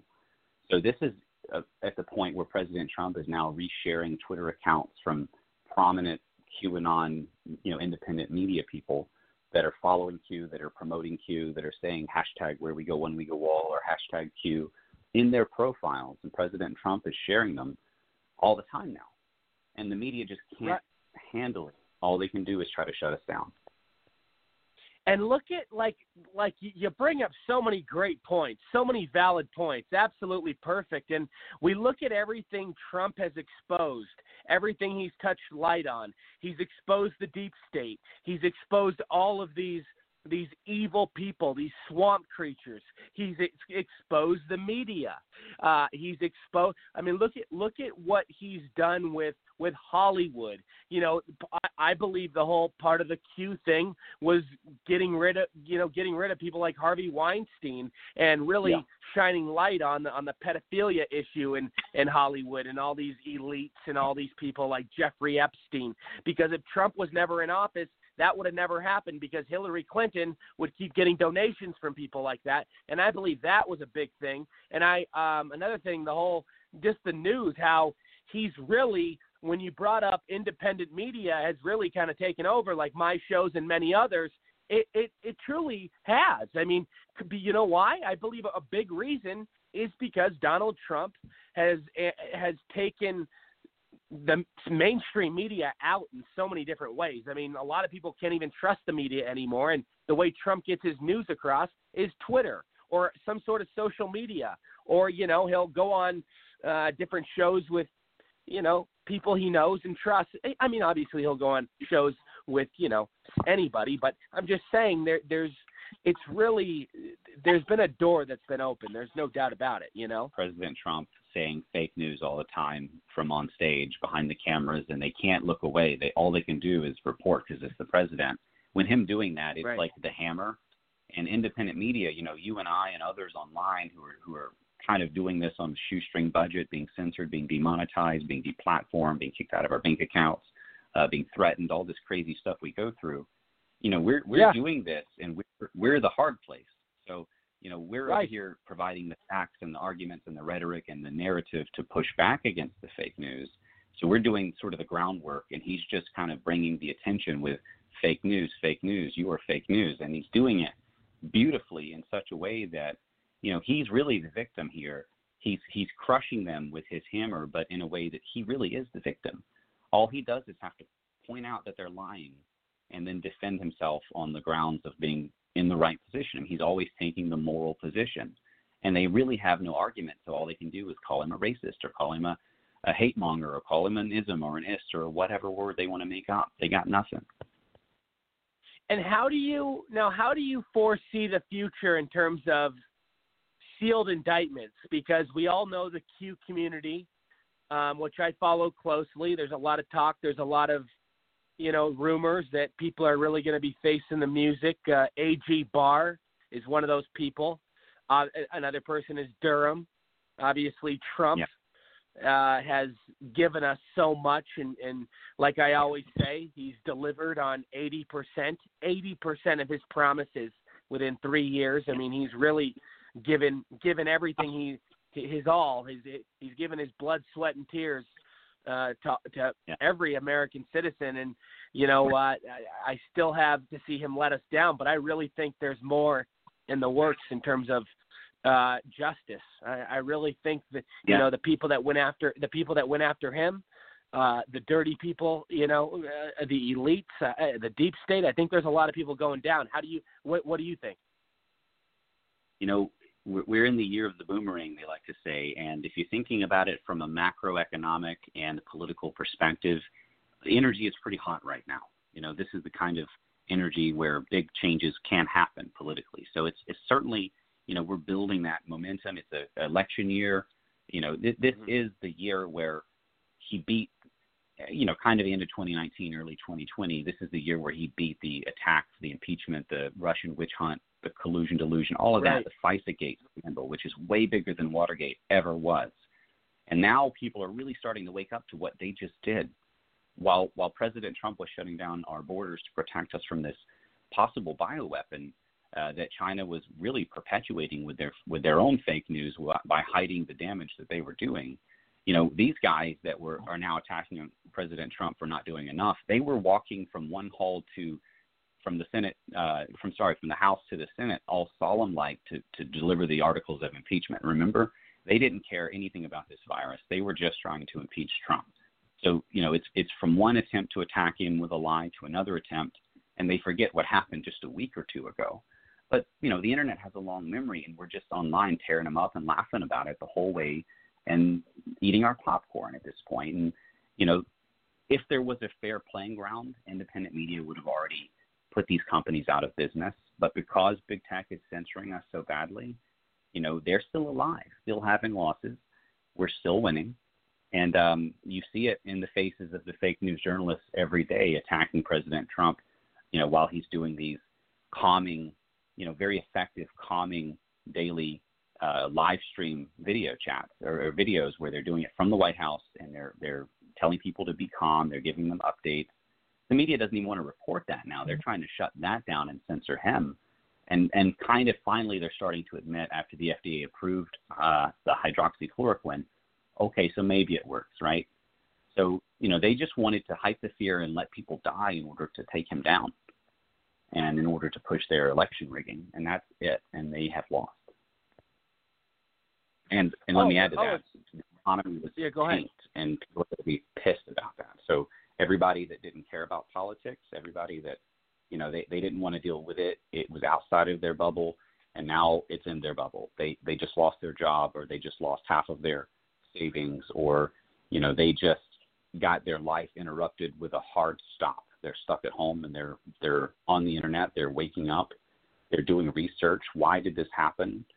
And they're going to figure out some things. Some of them are going to be deceived, and some of them are going to take a little longer. But people are starting to care about politics in a whole new way because it's affecting their personal lives. So I think that's a positive. So we're really about to see what I think is called the Great Awakening. It's happening this year over the next 6 to 12 months, I think. No, absolutely. I agree with everything you just said, and you're spot on. The one thing I have a really hard time, and I really wanted to ask you about this because it's really going around the internet. And I find it funny because, it's not physically possible.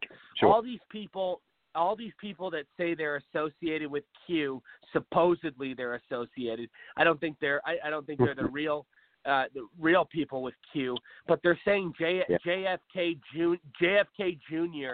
is going to reappear on Easter, and he's not dead.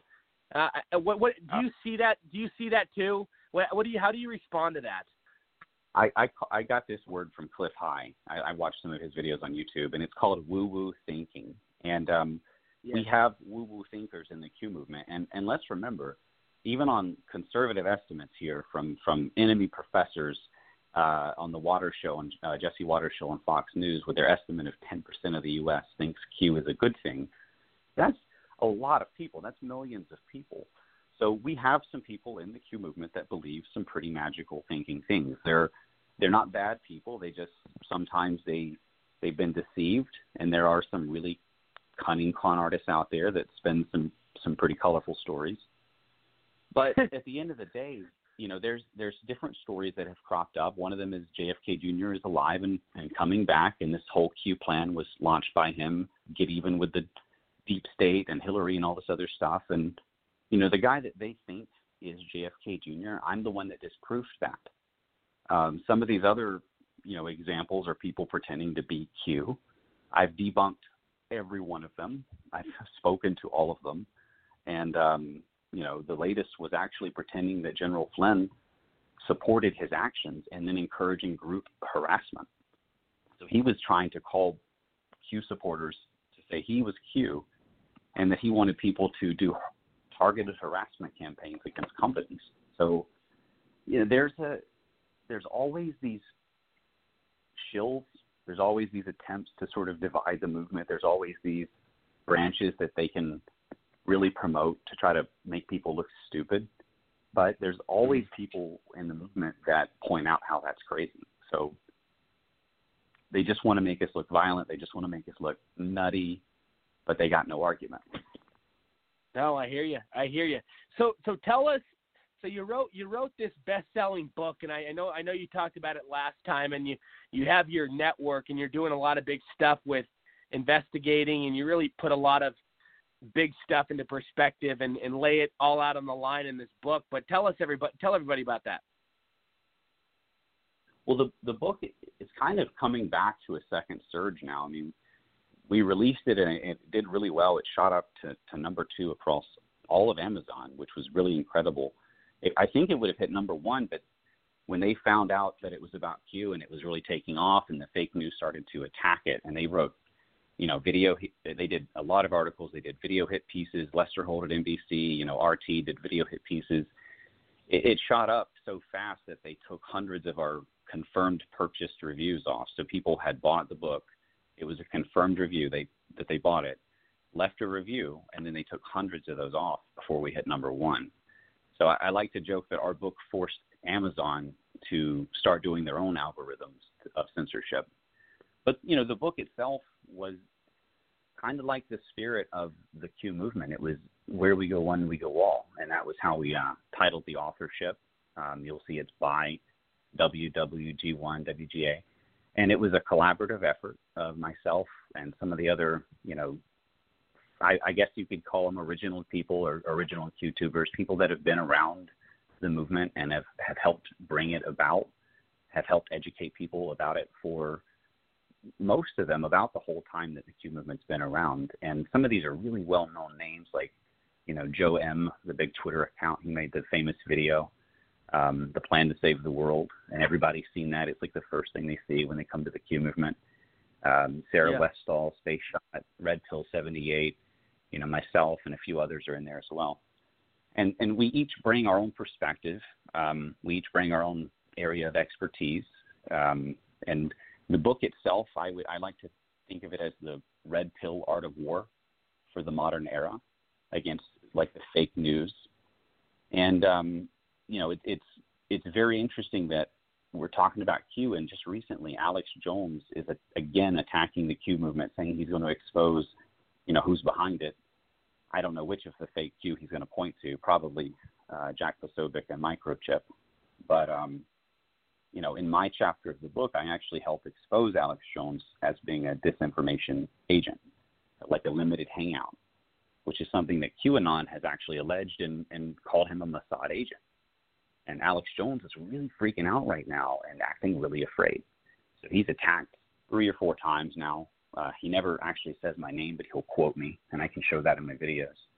And now he's going to do this big expo. So, you know, it's going to be fun. and we're going to tear him up again. But you're starting to see these different agents that are being activated against Q. And Q has prepared people for this because he's told us probably dozens of times that attacks will escalate. So we're starting to see different layers of operations moving against independent media figures, even from within, you know, other supposedly pro-MAGA news organizations. So it's heating up. People are acting more scared than normal. I think that President Trump has more power than ever before, especially with his emergency, you know, kind of powers that are activated. The Democrats are doing everything that they can to benefit from this and to take him down with it, but it's not working. And I think that, you know, the coronavirus itself was really just an excuse to go ahead and have the economic crash. They couldn't do it before because every time they would try, the President Trump would just kind of point out to the, you know, on Twitter to the world that the Fed was messing with the economy. So they were stuck. They didn't know how to take it. They could tank the economy anytime they wanted, but if they did, he would blame it on them. So now they have their cover, the coronavirus, which isn't really killing anybody or hardly anybody. You know, we don't have these war zone hospitals they're saying that we have. People are actually giving us, you know, on the ground cell phone video of local hospitals saying that there's no one here. It's a ghost town.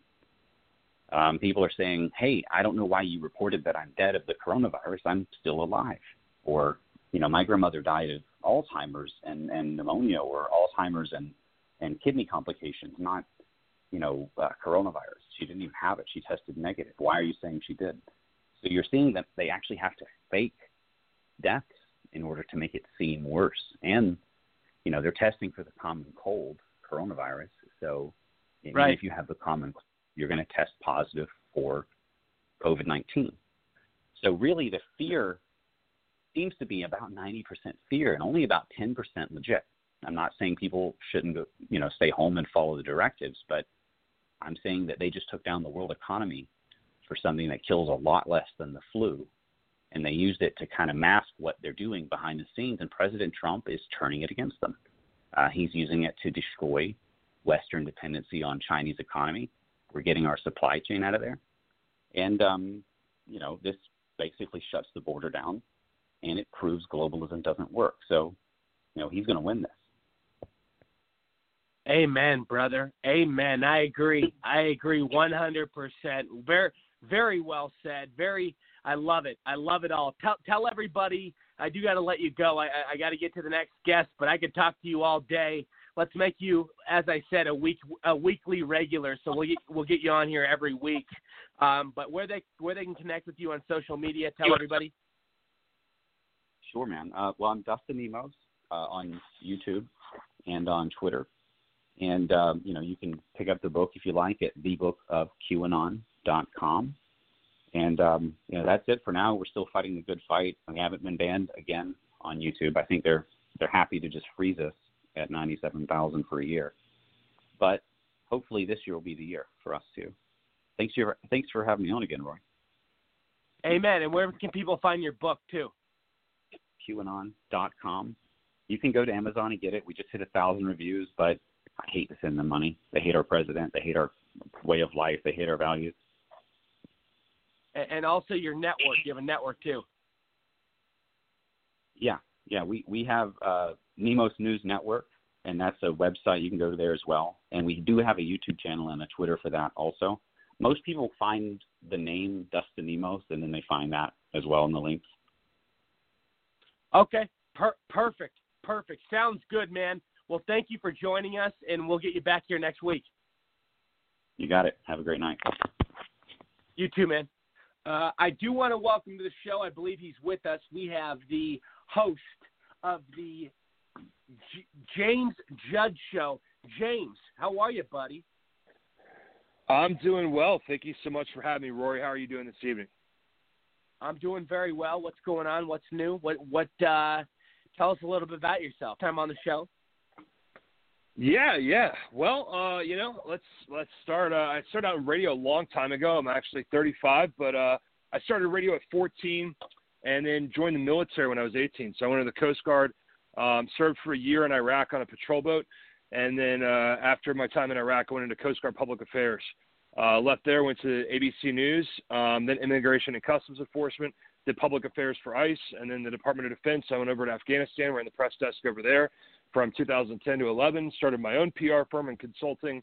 And just last week, I finally had enough of watching the media, watching what's going on. I've had enough of behind the scenes, looking behind the curtain, knowing how this industry operates and how things go. And I was like, you know what? I'm going to start my own show.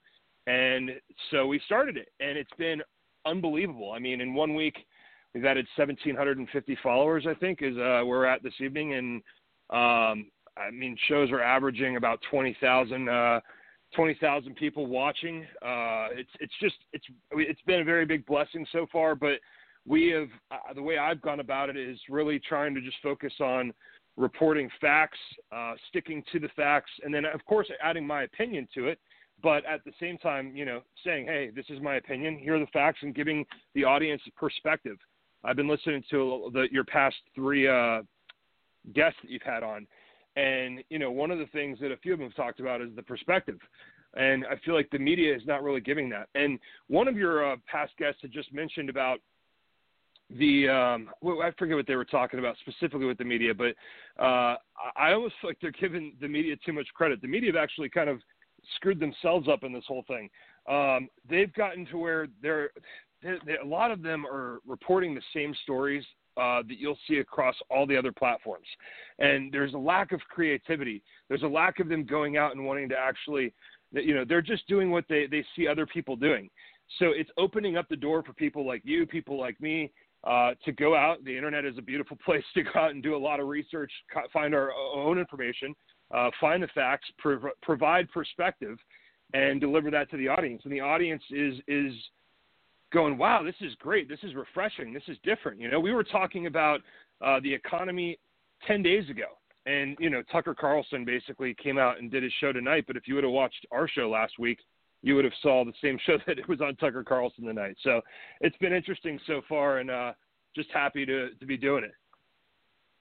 Amen, brother. Amen. Well, yeah, no, absolutely. And what, you know, it is really an amazing industry. I'll tell you how, you know, the internet and how all these independent podcasting platforms keep evolving and keep growing and keep, you know, gaining such a great audience, you know, and it all goes back into what you said, you know, and what I said earlier in terms of Trump, you know, exposing the big mainstream media, and people can't get the truth from the mainstream media, and you know, it's really a sad thing. It really is.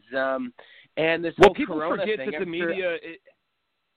Go ahead. People forget that the media has an obligation, and the obligation is not to tell them the truth. Their obligation is to their shareholders, and it's to their bosses to keep their ratings high. Right. It's to the dark money. I mean, so. And not even, I mean, I won't get into all the conspiracy stuff and go into that. It really just boils down to where are the eyeballs, where are the listeners, where's the audience, and how do we keep them tuned in as long as possible? We're not going to tell them, you know, we're not going to provide them perspective.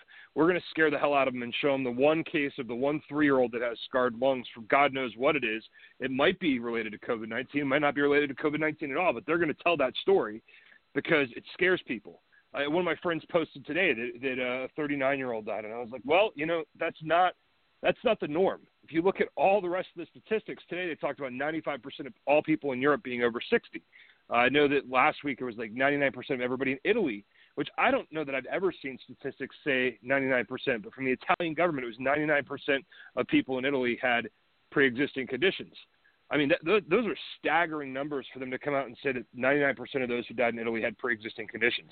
But we've been talking about on our show since day one that the most important thing here is by far the economic collapse that is happening. I mean, when you see 3.3 million jobs lost last week, 6.6 million this week, I'm more concerned about a far greater health implication through the economic disaster than the actual virus. Now, the virus, sure, I'm not playing that down. It is dangerous for people that are elderly, people that are immunocompromised. Sure, they should be the ones who are staying inside. But the rest of us, the 99% of us who are going to survive this thing, what kind of world are we going to live in? What kind of world are we going to leave our kids with? And if we're not careful, I mean, well, heck, if we're not careful, 10 million people are without jobs right now. And the Fed's predicting, I read an article out of USA Today, it was yesterday or 2 days ago, that they're predicting 34% unemployment potentially, which is just crazy to think that 1 in 3 Americans could lose their jobs. Right. It's insane. It's insane. We need to make you come on here often. I do got to get to the last guest before the show's over, but I definitely want to get you on here often, and we have the same viewpoints. You know, we obviously resonate very well. I love everything that you got going on. Please tell everybody where they can find your show, though, and connect with you. Yeah, absolutely. Thank you so much for having me on, and I would love to, and vice versa. If people are interested, they can visit thejudgeshow.com. That's thejudgeshow.com. And we're on Facebook, facebook.com/thejudgeshow, Instagram, The Judge Show. Just look up The Judge Show. We also are on iTunes and all the other podcast platforms, YouTube. So search for The Judge Show and James Judge, and you'll find it. But thank you so much for having me on, and look forward to next time. Absolutely, James. Well, I can't wait, and let's definitely talk here in the next couple of days. I'll give you a call. Sounds great. Take care. All right, man. Take care. Yep, everybody, I want to introduce to the show, I believe he's with us right now, a very famous guy doing a lot of big things, Fox News contributor and political consultant, Lee Spieckerman. Lee, what's up, buddy? Hey, Rory, great to be with you. Great to be with you. Great to have you back. I've missed you. You've been on the show multiple times. We always love the value you bring to the table and your amazing insight. What's new? What's been going on? Well, what's been going on is, I guess, most of what we've been talking about tonight, which is this abject tragedy of the coronavirus crisis, both its direct toll on people in terms of death and people being their health being impaired, and of course the huge economic toll that it's taking. I actually don't agree with some of the guests. I think this is a real health crisis. I think when President Trump said yesterday in the briefing that we could be talking about up to 200,000 deaths, you have to take that seriously. And we do have younger people dying. I mean, I'm reading a lot of first-person accounts. This is not all media hype. I have a friend who's a doctor, a respiratory therapist here in the Dallas area, and he's seeing a huge upsurge in cases. So, you know, this is a serious health issue, and I think that's got to be front and center. That's got to be the focus. But I also believe from a political point of view, and politics always comes into it, just as it did with Franklin Roosevelt in World War II. Obviously, the war was the main thing, the carnage on the battlefield and trying to save the world from Hitler and the Japanese was the priority. But, of course, it had huge political implications. And I think for President Trump, it has demonstrated that he is a crisis president. Now, of course, what matters is how this all turns out. Obviously, if the death toll spirals, if it's much more than anticipated or more than he's prepared the nation for, or if there's, you know, huge missteps in how it's handled going forward, obviously that would impair his how he's perceived. But I think the one missing ingredient in President Trump's term in office so far has been a demonstration that he can lead in a crisis. And he has a base that's probably unlike any that we've seen. Even I think it exceeds Reagan's in terms of how fervent it is and how loyal it is. But he was really not having much success crossing over that bridge to moderates and certainly Democrats. And now we're seeing that he is leading and he's becoming increasingly effective, more and more effective, as did Roosevelt. I mean, you know. Keep in mind, you know, Roosevelt had been undersecretary, or at the time the office was called assistant secretary of the Navy, and should have been, and even more acutely aware of how important Pearl Harbor was to the United States, how vulnerable it was to attack, what Japan was, how they were moving and the direction they were going. And yet Pearl Harbor happened on his watch, just as 9/11 happened on George W. Bush's watch. In both cases, they rallied. Now, of course, Roosevelt ended up much stronger than George W. Bush in terms of public perception, though that's turning around now. But, Roosevelt allowed Pearl Harbor to happen, but what really mattered is what he did afterward and how he mobilized the country. And I think even those that can accuse President Trump or his administration of not doing everything that they should have, he did make the fateful decision, the crucial decision to cut off travel from China, which was before he made that decision. It was, I believe it was 14,000 Chinese people a day were coming into the United States. It was not a small change when he made that executive decision. And likewise, we obviously had thousands of people coming in from Italy and other hotspots in Europe. So that was a fateful, crucial, and life-saving decision that President Trump made. And I think anybody, any objective observer of President Trump, certainly over the past few days in these daily briefings, would have to be impressed, not only with him, but today we saw just how impressive the team around him is. Beyond Dr. Fauci, we today met the admiral who's overseeing logistics, and he was certainly not a flamboyant guy, but I think instilled confidence just by his bearing and how he laid out in a very methodical way how the military is really facilitating this massive logistical effort to move medical supplies around the country and to get the protective gear that our health workers need all over the country. So really instilled confidence. And when we talked about CNN, but last week Dana Bash went on CNN, and I have to say I was very impressed, and said that President Trump was comporting himself in the way that a president should and was very effective. I almost fell out of my chair. She's married to John King, who's also on CNN. That took a lot of courage, because it's not exactly the prevailing opinion at CNN. And, it's interesting. I pushed hard. I was a Trump surrogate during the campaign in 2016, and I pushed hard once President Trump was elected for them to get rid of those damned daily press briefings with the press secretary. Had nothing to do with Sean Spicer. He hadn't even been appointed yet. They're repetitive. It was terrible. It's like the same thing over and over. Those press briefings. Yeah, just repetitive. I thought it was terrible. And my point was, President Trump is his spokesman. He is the star. Why are we allowing these people to be pinatas every day? What is served by it? And Lee, you know what the problem is? You know what it creates? It creates all these media people to just keep asking him all these questions that are going to provoke him. Yeah, yeah. Gives him face time. It's building their brand. It's all like Jim Acosta. He created a brand by demonizing Spicer, and to a lesser extent Sanders, who was really effective. But what President Trump has done, ironically, and the great thing is, my point is, that a few months ago, I don't know if I get any credit for the advice, but I'm sure I wasn't alone, but they got rid of those damn things. And Stephanie Grisham, the new head of communications, got rid of those damn daily press briefings. And you heard a lot of complaints from the media, but nobody in the public cared. And here's what's ironic. What are we having every day now? A daily press briefing. But who's conducting it?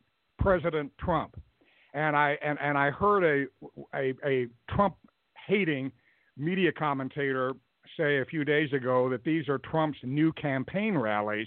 And Brit Hume, who I have enormous respect for, went on Fox and said that was absurd. But you know what? I hate to say it. Actually, it's right. I don't think their rallies in that it's nakedly political. I don't think he's attempting to do that. But I do think it's having a more positive effect, because it's actually reaching out to people that don't go to or don't watch Trump rallies. Absolutely. And Lee, I do got to close out the show. Producers just said I have about 30 seconds. Tell everybody where they can connect with you, where they can find you. The easiest way is to go on Twitter and go to at Spieckerman, and it sounds like a loudspeaker, but it's not spelled that way. It's S-P as in Paul, I-E-C-K-E-R-M-A-N, S-P-I-E-C-K-E-R-M-A-N. It's phonetically correct, but has some extra letters. At Spieckerman, you can find me on Twitter. I would love to have any of our friends that listen to your show follow me. And by the way, congratulations on the Salem gig. That's big.